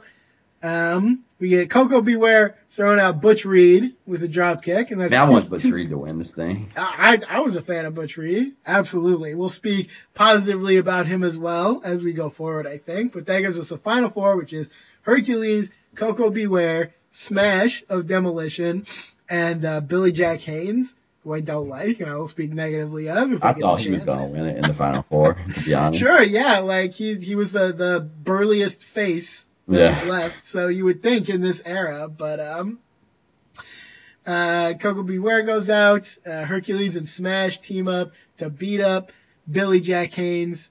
Uh, Billy Jack Haynes throws out Smash, and we get Hercules and Billy Jack Haynes, who are WrestleMania opponents, going at it. Hmm. Bobby Heenan jumps up on the apron. Haynes tries to grab him because, of course, he does. And Hercules uses that chance to throw him out, and Hercules wins. And I'm just so happy that Billy Jack did not, uh, that I couldn't be more pleased with the outcome here. I thought it was an excellent outcome. I would have liked to have given five seconds uh, to enjoy it. And now I wonder, I didn't know they were opponents. I wonder if all the heels are winning just so they can get beat at WrestleMania. So I don't know yet. Uh, maybe. I mean, that would not be out of place for the era, but uh, there's a certain logic to that if that's the way that they're going.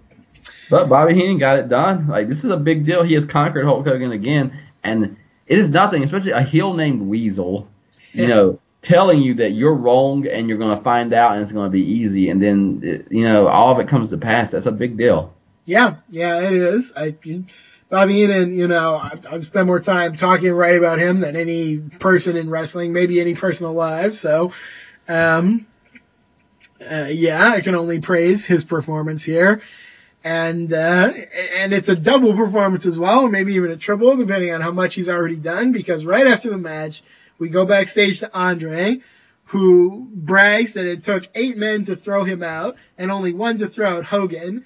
And then Heenan like sprints into the interview, Yeah. wild and sweaty from all the stuff that he's been doing. And he is just riding on a high because he and Andre are hyped up. They're competing to see who can sweat more during this promo.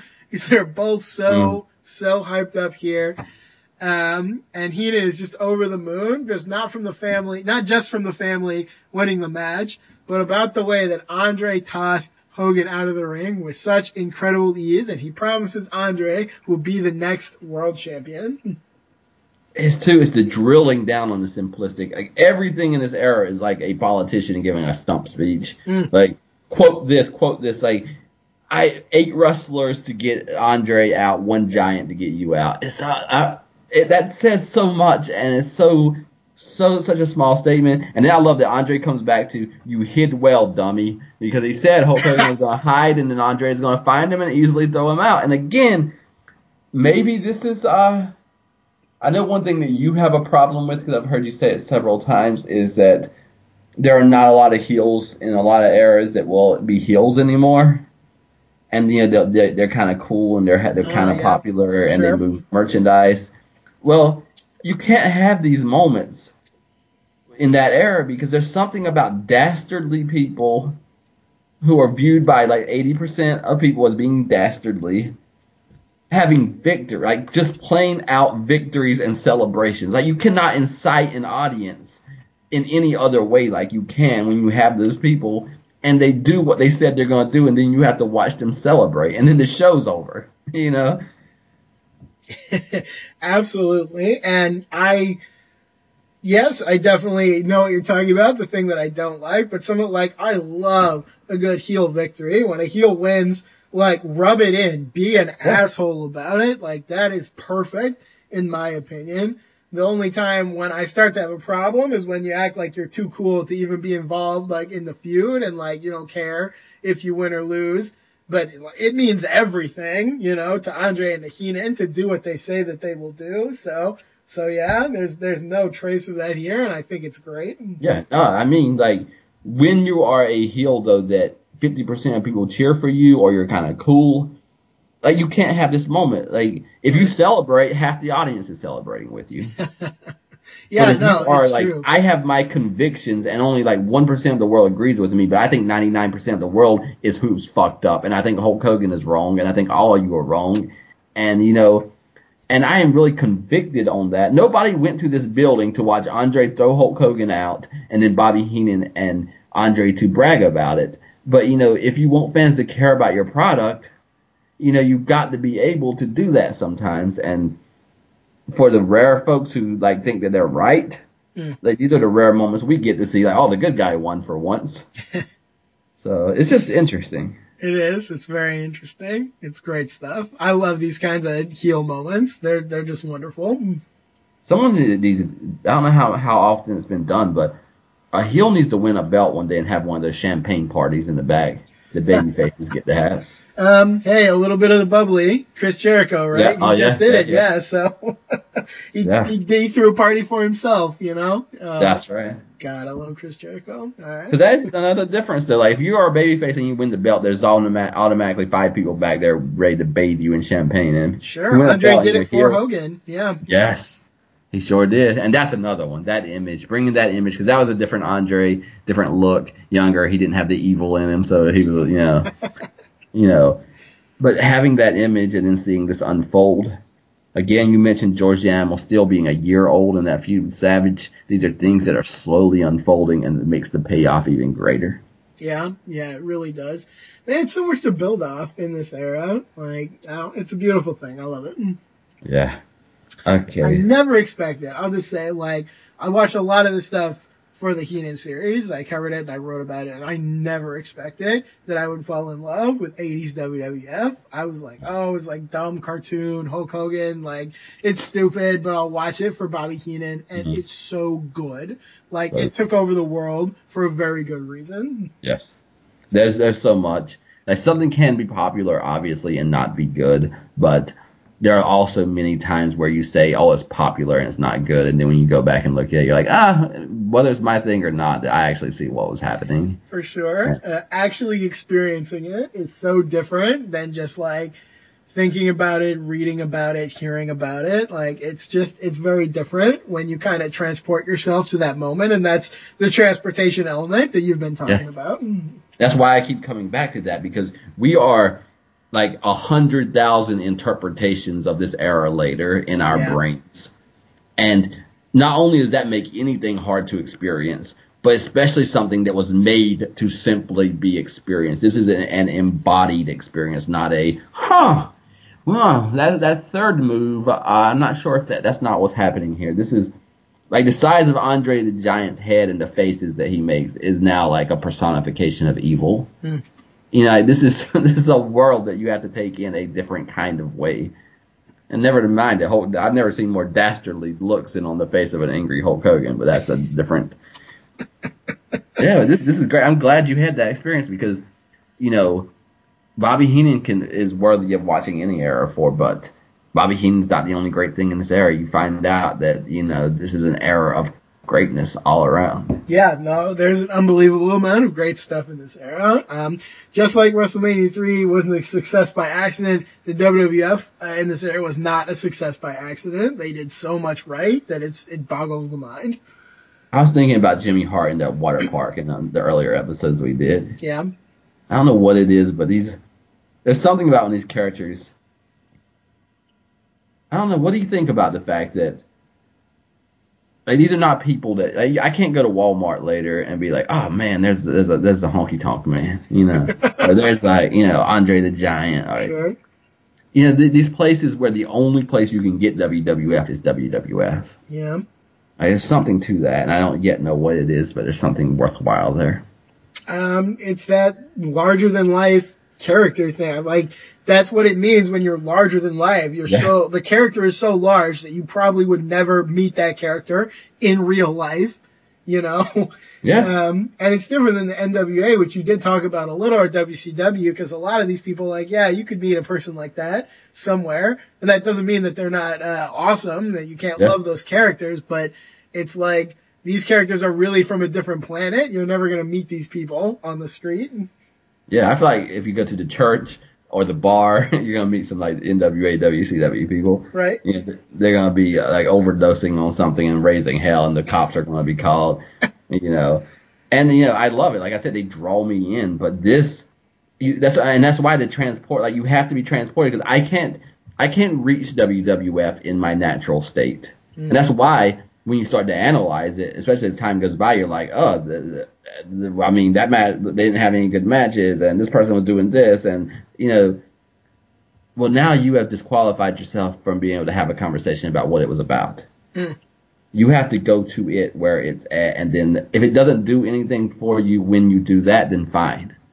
But it's an experiential thing, and it's a transportation thing. Until you let until you let it take you where it is, and you experience it like that, then you can't really come back and talk about it one way or the other. Yeah. Yeah.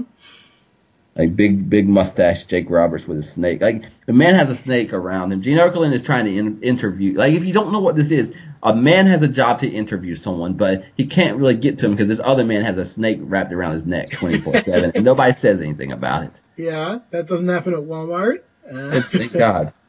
yes, right. I would not. I would hate to live in a world where you could meet these WWF people because they're not. You don't want to meet them most of the time. Yes. And so, all right, real quick, just like stepping back and thinking about this stuff as creation, as creative, like constructs.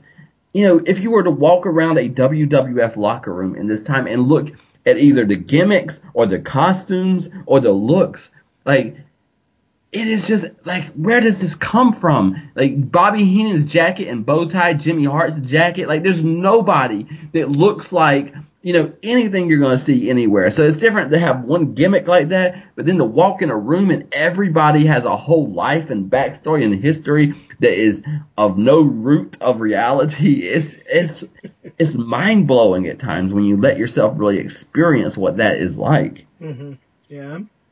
No, it is great, and there's something different because in a few years, um, a lot of people said I even said it myself, like there's a like it's cartoonish, and they even had a cartoon in like 1985 or whatever. But there's something like like in the in one of the next matches, we're gonna have Tito Santana, and he's uh, you know larger than life too. He's like this fired up. Um, you know, Hispanic guy, and like there's something about him, and you wouldn't meet that guy exactly. But later, he becomes uh, El Matador, and like that's a cartoon, but this is like it's something different, and I don't even know if I have the right word for it, but it's not exactly cartoonish. It's larger than life in a different way, in a better way than some of the pitfalls that they're gonna fall into later. Mm, mm, mm. We might have already stumbled into this reality now because what we're saying in part is that you don't meet these people in the world, and then yes, like Tito, it's the energy and the fire and that fucking like forearm that he does that bends his body a certain way and has this energy. Like it's, it's all energy, and then they're gonna move into an era where they're still gonna be like weirdly character driven, but it's all like it's all characters that you would meet in your life, like the Duke the Dumpster and Bob the Spark Plug Holly race car driver. Like in a way, they keep the like um, weirdness, but they come down to earth. Like instead of me being transported to them, they come to where I am. Mm-hmm. And it's never gonna be the same in that way. Like we, you can't talk about Duke the Dumpster Droese or Bob Sparkplug Holly the way we're talking about the people we're talking about right now. Yeah. There will come a time uh, in a few years, and I want us to watch out for it, but there will become a time where wrestlers are practically no longer allowed to have names, where their names are just completely replaced by, like, El Matador, Mr. Perfect, the, Yeah. the, the Macho King. Randy Savage's name will be erased at some point and he will just be the Macho King. Like, this will happen to a lot of people. And I don't know, I don't, I don't think that transition, I like people who have names and nicknames. And Yes. when you become just a nickname, I think you've moved in the wrong direction. I agree. Um, like, uh, Vince McMahon was upset with Luger before they even started because he wanted him just to be the narcissist, and Luger wanted to keep his name. So, Why am I not surprised by that? Oh my gosh. can you imagine? Like, to me, it's already hard enough, but to not be the narcissist like Luger, but just the narcissist, like there's nothing left there. Mm, yeah. And it's, re- ah, it's yeah, okay, so we are already building some frames, and ah, I think this is going to be compelling uh, to watch how it goes. hmm Uh, Yeah. Jake Roberts has skinny legs is one thing that I saw in this, very skinny legs. um, Very. Here's one And- thing. Before we even get into the Yeah. match, this is something they did a lot uh, on these Saturday Night's Main Event shows. I love when they make like special graphics for each Mm. guy. I did too. Um, they have like these custom graphics, and there'll come a time I don't think yet, but there'll come a time when everyone does promos in front of like their graphic on a green screen, and like everybody has their signature image, and it's always something like creative and unique. And sometimes it's goofy, like these look a little goofy, like King Kong Bundy is like him as like a bowling ball, practically. But like, there's something about that that kind of like fits the character, so it's fun. I don't know, I like stuff like that.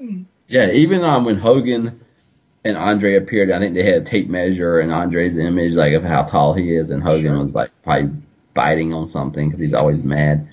yeah, it's, it's it's again, it's small touches though that that go a long way. Absolutely. Uh, so we do have Jake Roberts versus King Kong Bundy, as you mentioned. Uh, they do some psychology shtick with the snake bag, uh, in a moment that I was not expecting, but actually this will become a signature of Bobby Heenan over the next few years, as we will see. Heenan grabs Damien's bag and flees to the back with it. And now, now that I think about it, I don't know if there was an animal mascot that Heenan did not abduct at Mhm. some point because he, Yeah. he'll abduct uh, the British Bulldog's dog and he'll run off with Koko B. Ware's bird. And there's probably more examples, but those are the ones that come to mind. Um, Jake Roberts goes after him, comes back with the bag, but no Heenan. I'm just sitting here hoping that Jake Roberts didn't kill Bobby Heenan for messing with the bag. Yeah, and Jake tried to use the bag, and Vince McMahon was excited about it. Then Bobby took it away because he was trying to use it in the match, and it was like, oh my, how could he? He took the bag. I get it. That's a, that's heroic to me. Like I don't care if I'm being paid to be a manager. I'm not taking that bag for anybody. I'm not touching that bag. Bobby Heenan, that's a heroic moment to take that bag with that snake in it and run away, and so that the other guy cannot use it against your your guy in a match. in a few years, uh, a snake will bite Randy Savage. I bet somebody would have liked Bobby Heenan to go grab the bag then. So, you Yeah. know, he was just trying to prevent a disaster like that from happening. Um, so this is really weird to me because I don't know if you can even call this babyface privilege because as this match goes on, Jake just knees the referee for no real reason that I could see. He gets disqualified. Um, and then, yeah, like uh, you kind of mentioned it before, Vince McMahon is like screaming that Jake Roberts has to sick the snake on the referee, and Jake just Yeah. does it. Just, I don't know why, like to be a dick. Uh, It's not okay ridiculous. That is not okay. No. I'm sorry. I, maybe it's- Please, Babyface Brigade, if you can try to, cause usually, like, even if I don't agree, I know what you're talking about. Yeah. I have no idea why Jake thought he could do this, or why Vince McMahon was like cheerleading him for it. Vince explained it. Like he came to the show with the hopes of seeing it put on somebody, and Bundy got away, so someone had like, he wants to see it. Oh my gosh. Here's, this is another WWF ism that I find interesting in this era, and we're already getting into it. We will reach a time when almost every wrestler is, will feel like obligated to do something to their opponent after the match. Like, Jake will put a snake on you. Brutus Beefcake is about to start like cutting your hair. Ted DiBiase will like put money in your throat. Yeah, so like everybody will feel obligated to have like a post match thing that they do to their opponent. Um, so it's just a weird WWF ism, but it's actually like so effective at getting that person over that I almost wonder why like maybe we should bring this back. because people freaking love these little gimmicks that these people do after their match. Yeah, and it's, it's also what I think about when I think about like I really believe Luger should have joined Ted DiBiase. Mm. Uh, his group sucked, and Luger sucked the way they booked him. You know, and the way that people hate Luger when they do and they see him as so arrogant. Can you imagine him standing over somebody while they put money in their mouth? You know, to me, Mhm. all of that would have worked. And yeah, so it's just a good heel thing. I'm just thinking now because yeah, every, the narrative around Luger is like, oh, he just wanted the money and he cared about you. Yeah. like wrestling enough. He just wanted to get paid. So like, Yes.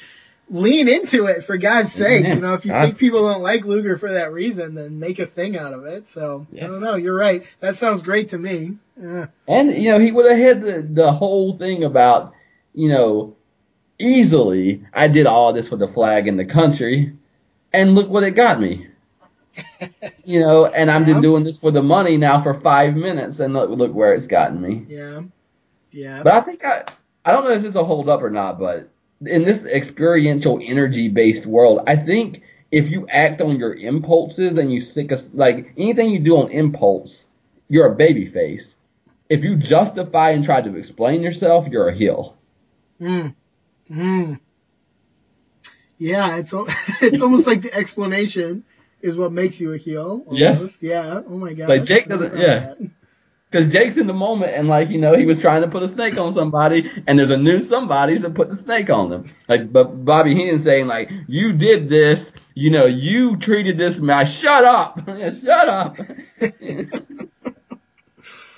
Oh my gosh, that's that's very insightful. I never thought of it that way. Um, a couple of things on this before we pass on. Um, this uh, there wasn't much to this match, which I think is a shame because I remember I watched a, a match they had at Madison Square Garden that was much better, and uh, it's a shame because I think they could have done that here. But Saturday night's main event is not usually the place to have great matches, so it is what it is. Um, the other thing is, I'm very sad because King Kong Bundy is heading to WrestleMania for a very inconsequential match. It will be him against, I think, I want to say Hillbilly Jim and like some midgets will be involved and it's like kind of nothing. And this is a guy who main evented WrestleMania 2.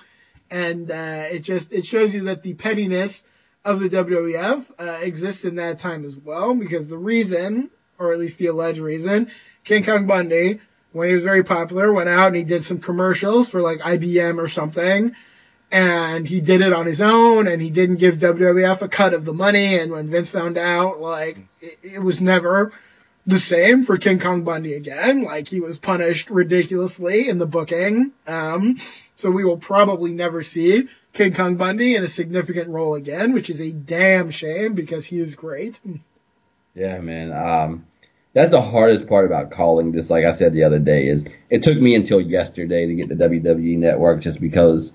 Um, we're not going to talk about it on a lot on the show. Once in a while, it might overlap, but they there's some really like. Ah, it's a, if you quickly remind me of who we're dealing with behind the scenes, it's almost like a complete turnoff of. I don't care what era we're talking about, and yeah you know, Bundy, Bundy just has that thing too about him. Like when I look at King Kong Bundy, there's something like alive and alert about his face and his like reactions.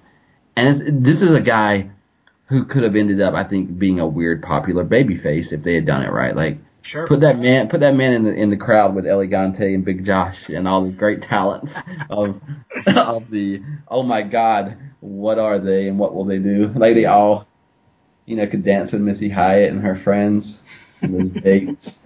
But yeah, Bundy Bundy's got something, you know, even beyond the King Kong Bundy of it of the thing. So that it makes me sad. Yeah. Uh, I'm glad he got the main event a WrestleMania. You cannot take that away from him. Yep. You know. But yeah, I would have liked to see more, and it'll be even more sad when he comes back and joins one of the worst stables in the history of the sport to me, and one of the worst eras. But anyway, I have almost no concept of the. Uh, I I'm I'm I'm scared to even say the name because I think I'll get it wrong. It's a million dollar corporation. I think yeah, I think so. Okay, all right. My apologies if I got it wrong. It shows you how little I know about that era. So we're gonna we're gonna really unearth some stuff for me in that time period. Yeah, and I've not watched him probably since it happened. Yeah, so maybe something will surprise me. But like Diesel wears black, Bundy wears black, uh, uh, Sid wears black. You know, it's a very weirdly for WWF, it's a very black and white era. Mm. And I think I think in some ways, like with what, despite the fact they try to set Vince's on trial, the whole thing might go to hell. The spirit of what they were going through in in the back seems to have permeated like the product in some way. That's an interesting point. We're gonna have to dig into that when we get there. Yeah. So for now, we got the Laughing Hart Foundation back, and you know they're they're in a good mood. I like this little Danny Davis thing. They, they made him an official observer because he's been fired as a referee. Oh my gosh, the Danny Davis thing. There, I feel like the reputation around Danny Davis is like, oh, is, he wears this weird outfit and he was like not that good a wrestler. And you know, you go back and I don't think you really understand necessarily what it's about unless you really get into it. But man, when he was a heel referee, when he was making like these biased calls, probably the most hated man in the company. Like Yeah. crowds were freaking foaming at the mouth, hating this guy. And I don't know if that comes across if you just go back and watch like a random match or two, but if you really get into it, man, Danny Davis just was one of the most over heel acts for a very short period of time. Uh, and I think we're right in there because he's very much hated at this show and just bringing him down to be at ringside, like the fans hate this guy and there's something, there's something special about that kind of deep hate from a fan. Yes, it is, and it's also again though, it's the audacity of the heel to say, you know what, I'm bringing him back, and never mind what you think, because Right. you know they don't, they don't get those moments, and they pay prices for them when they try to create them. But for a moment, they're going to strut around in front of you with the thing that you said you didn't want to see, and you're going to be forced to look at it. Absolutely. Uh, on the other side, very randomly challenging for the WWF Tag Team Championship is the team of Tito Santana and Danny Spivey, who I'm convinced was hired just because he looks like Barry Windham from a distance, and he teamed with uh, Rotunda for a while after Windham left in the U.S. Express. So he's here just hanging around, and they got a title shot somehow. Uh, I don't know if there's a lot to say about this match. I thought it was, uh, it's a, it's a fine match. It's a solid match. Um, I'm a big fan of Tito Santana. He was the highlight for me in this. Um, he gets hit with a megaphone and, uh, ends up that losing courtesy of Danny Davis. But, uh, still, you know, it's a fine match. It's a solid match. Love Tito Santana. I am a big fan of Tito Santana. He was the highlight of this match. I love Tito Santana. All right, great. We both love. Who doesn't love Tito Santana? Who in the history of the world could not appreciate this man? That's what I have to say. it's again I, just to embody like the way this is a Randy Savage thing as well. Like when you move a certain way and you and you see someone and says, okay, only that person moves that way. Mm.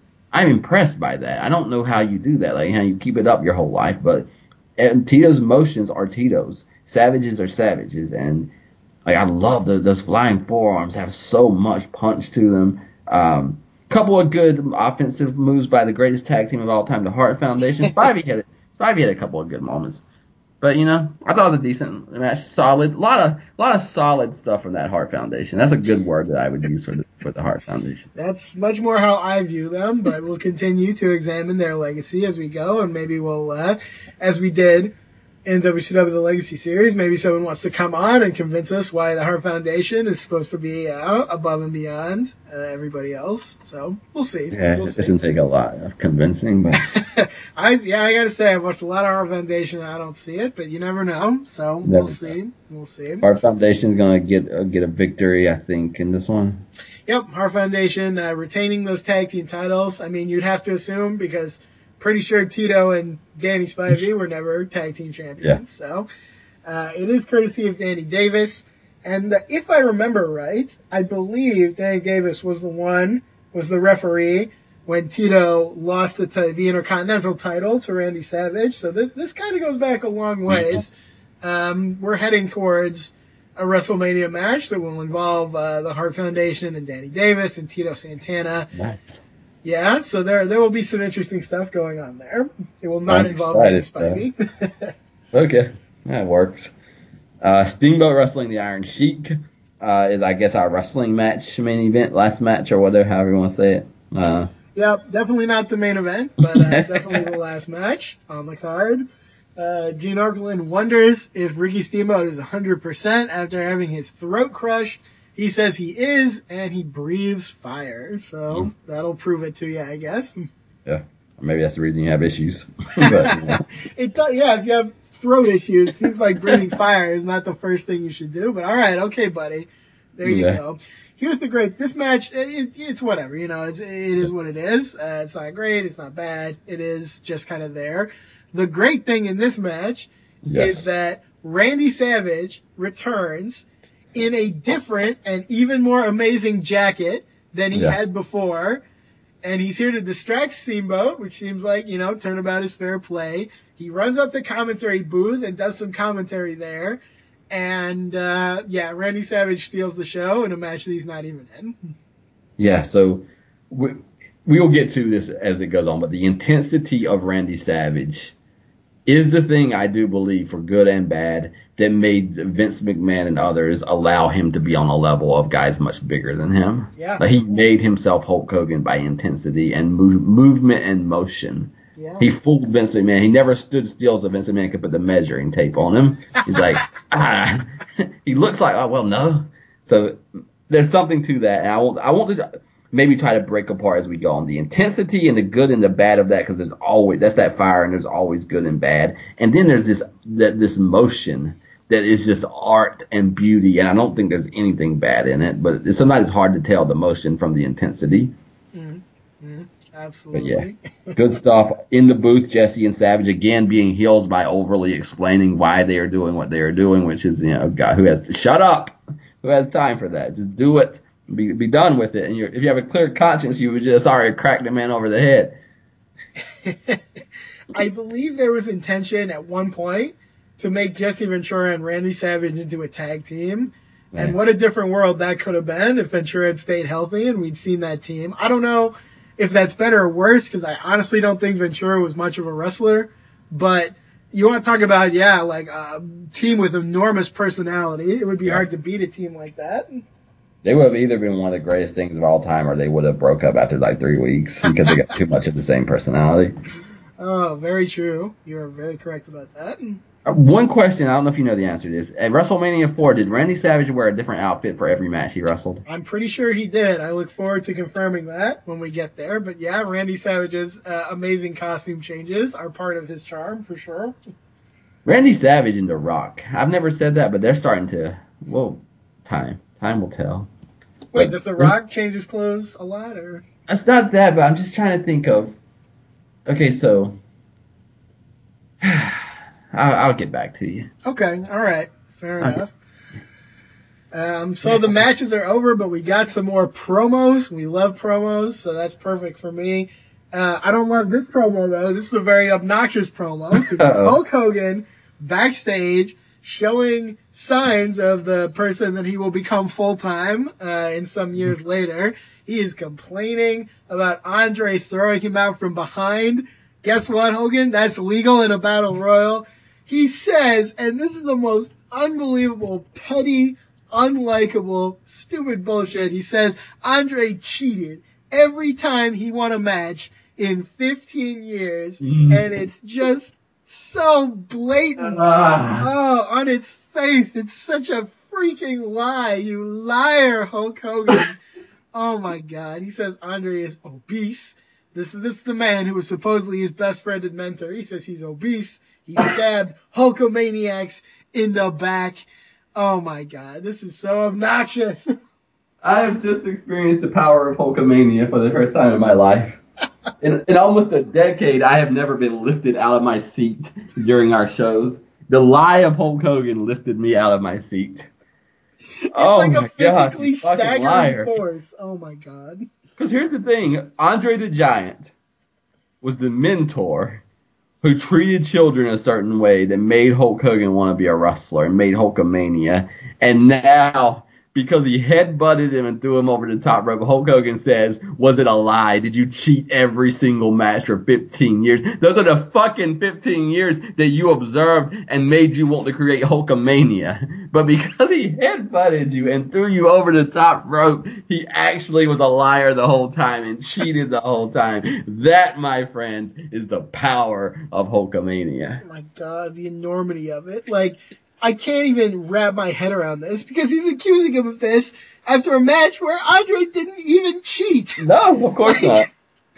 It's it's a flat out tantrum. He, Hogan is just throwing himself on the floor and kicking and screaming that oh that oh my god. Just Huh. the enormity of it. I like to think this is a promo when Bobby Heenan was in WCW. He was thinking of this promo when Hogan came out at Bash the Beach 96 and said, whose side is he on? Because he knows that Hogan is a snake and a liar and an Yeah. asshole and he only cares about himself. Uh, okay, so here's how the only way you can read this error if you don't want to lose your mind.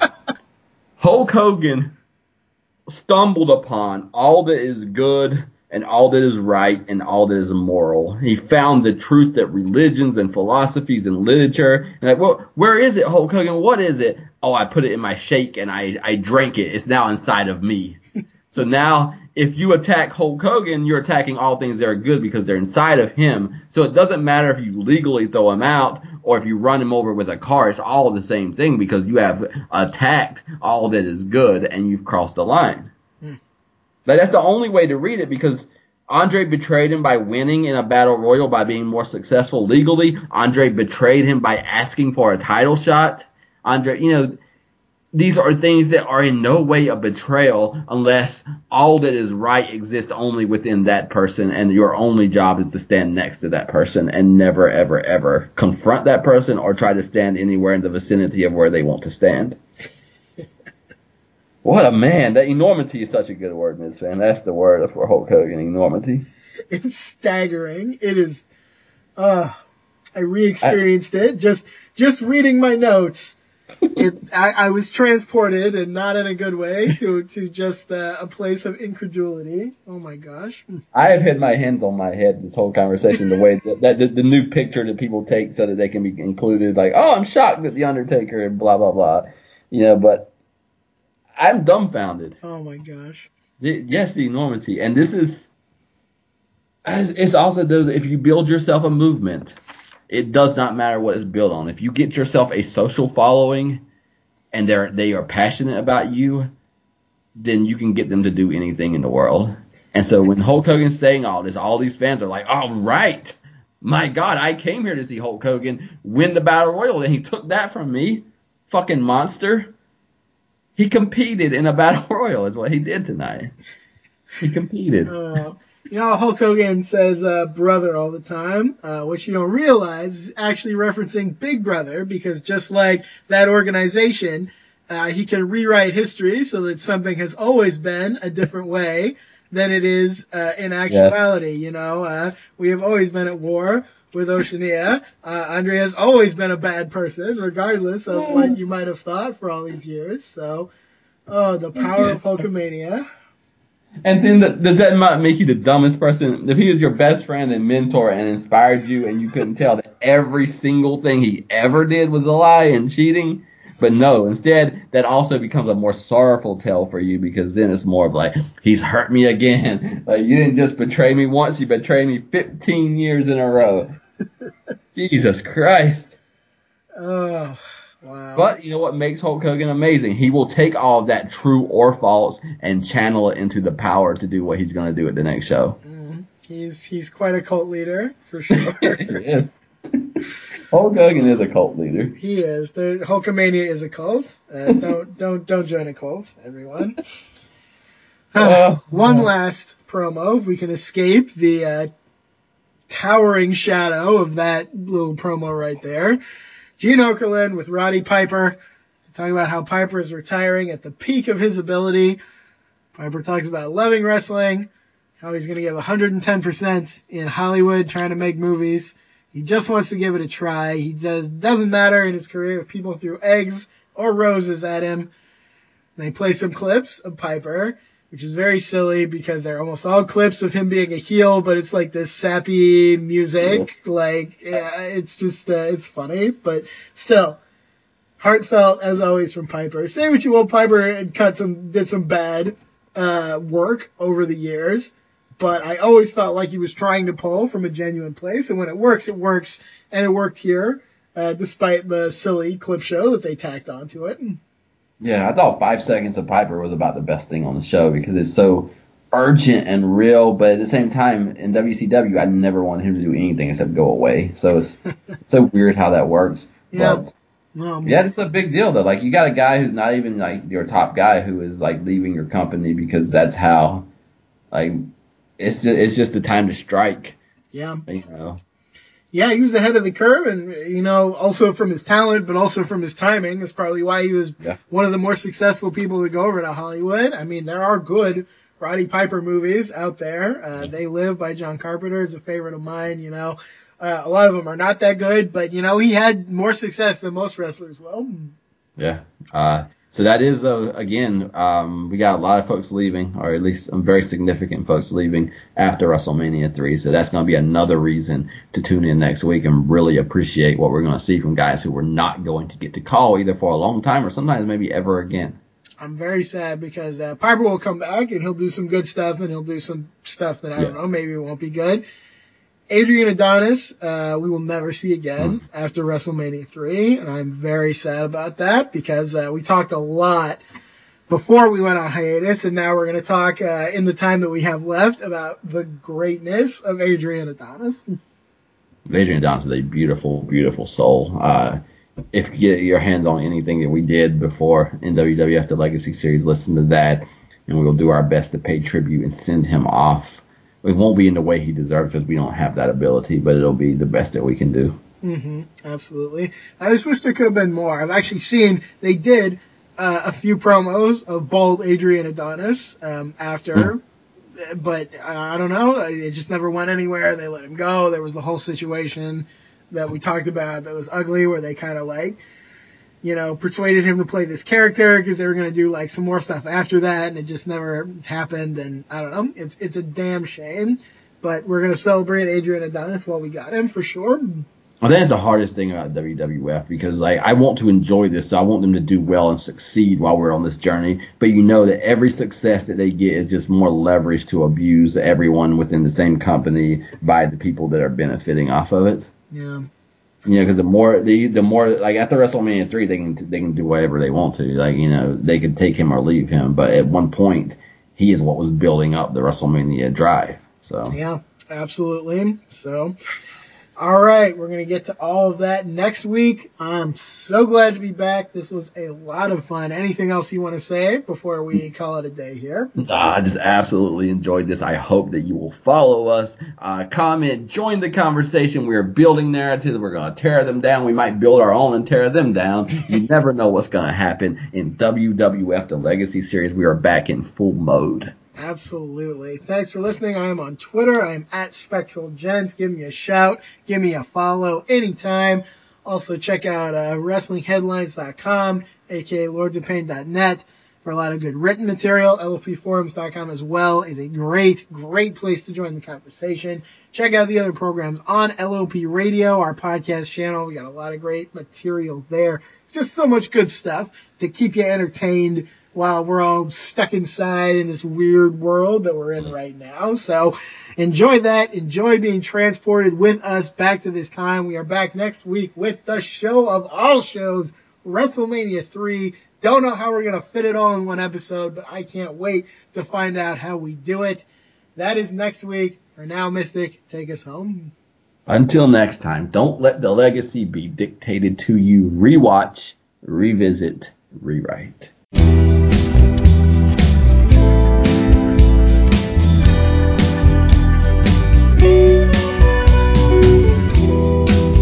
I saw an undiscovered creature climbing on the mountainside. You know that no one else believed me. How about that? With green eyes and white stripes and salted tears, I knew that these were just its cautionary features. Keep telling myself nothing to fear. It's just an undiscovered creature coming up to meet you. He's the one that's scared. It's just an undiscovered creature coming up to meet you. He's the one that's scared. The undiscovered creature. The undiscovered creature. I never saw this one in books or heard a myth of it. Looks like it came from underwater. I thought I'd seen every life form. But there it is, an undiscovered creature coming up to meet you. He's the one that's scared. It's just an undiscovered creature coming up to meet you. He's the one that's scared.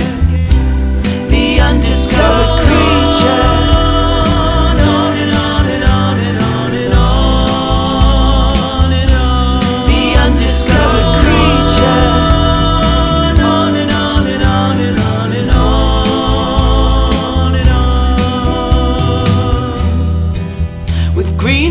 And white stripes and salted tears.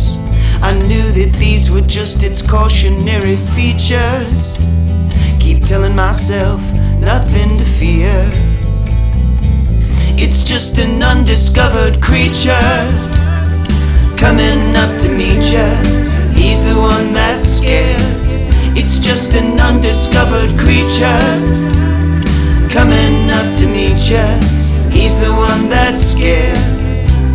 The undiscovered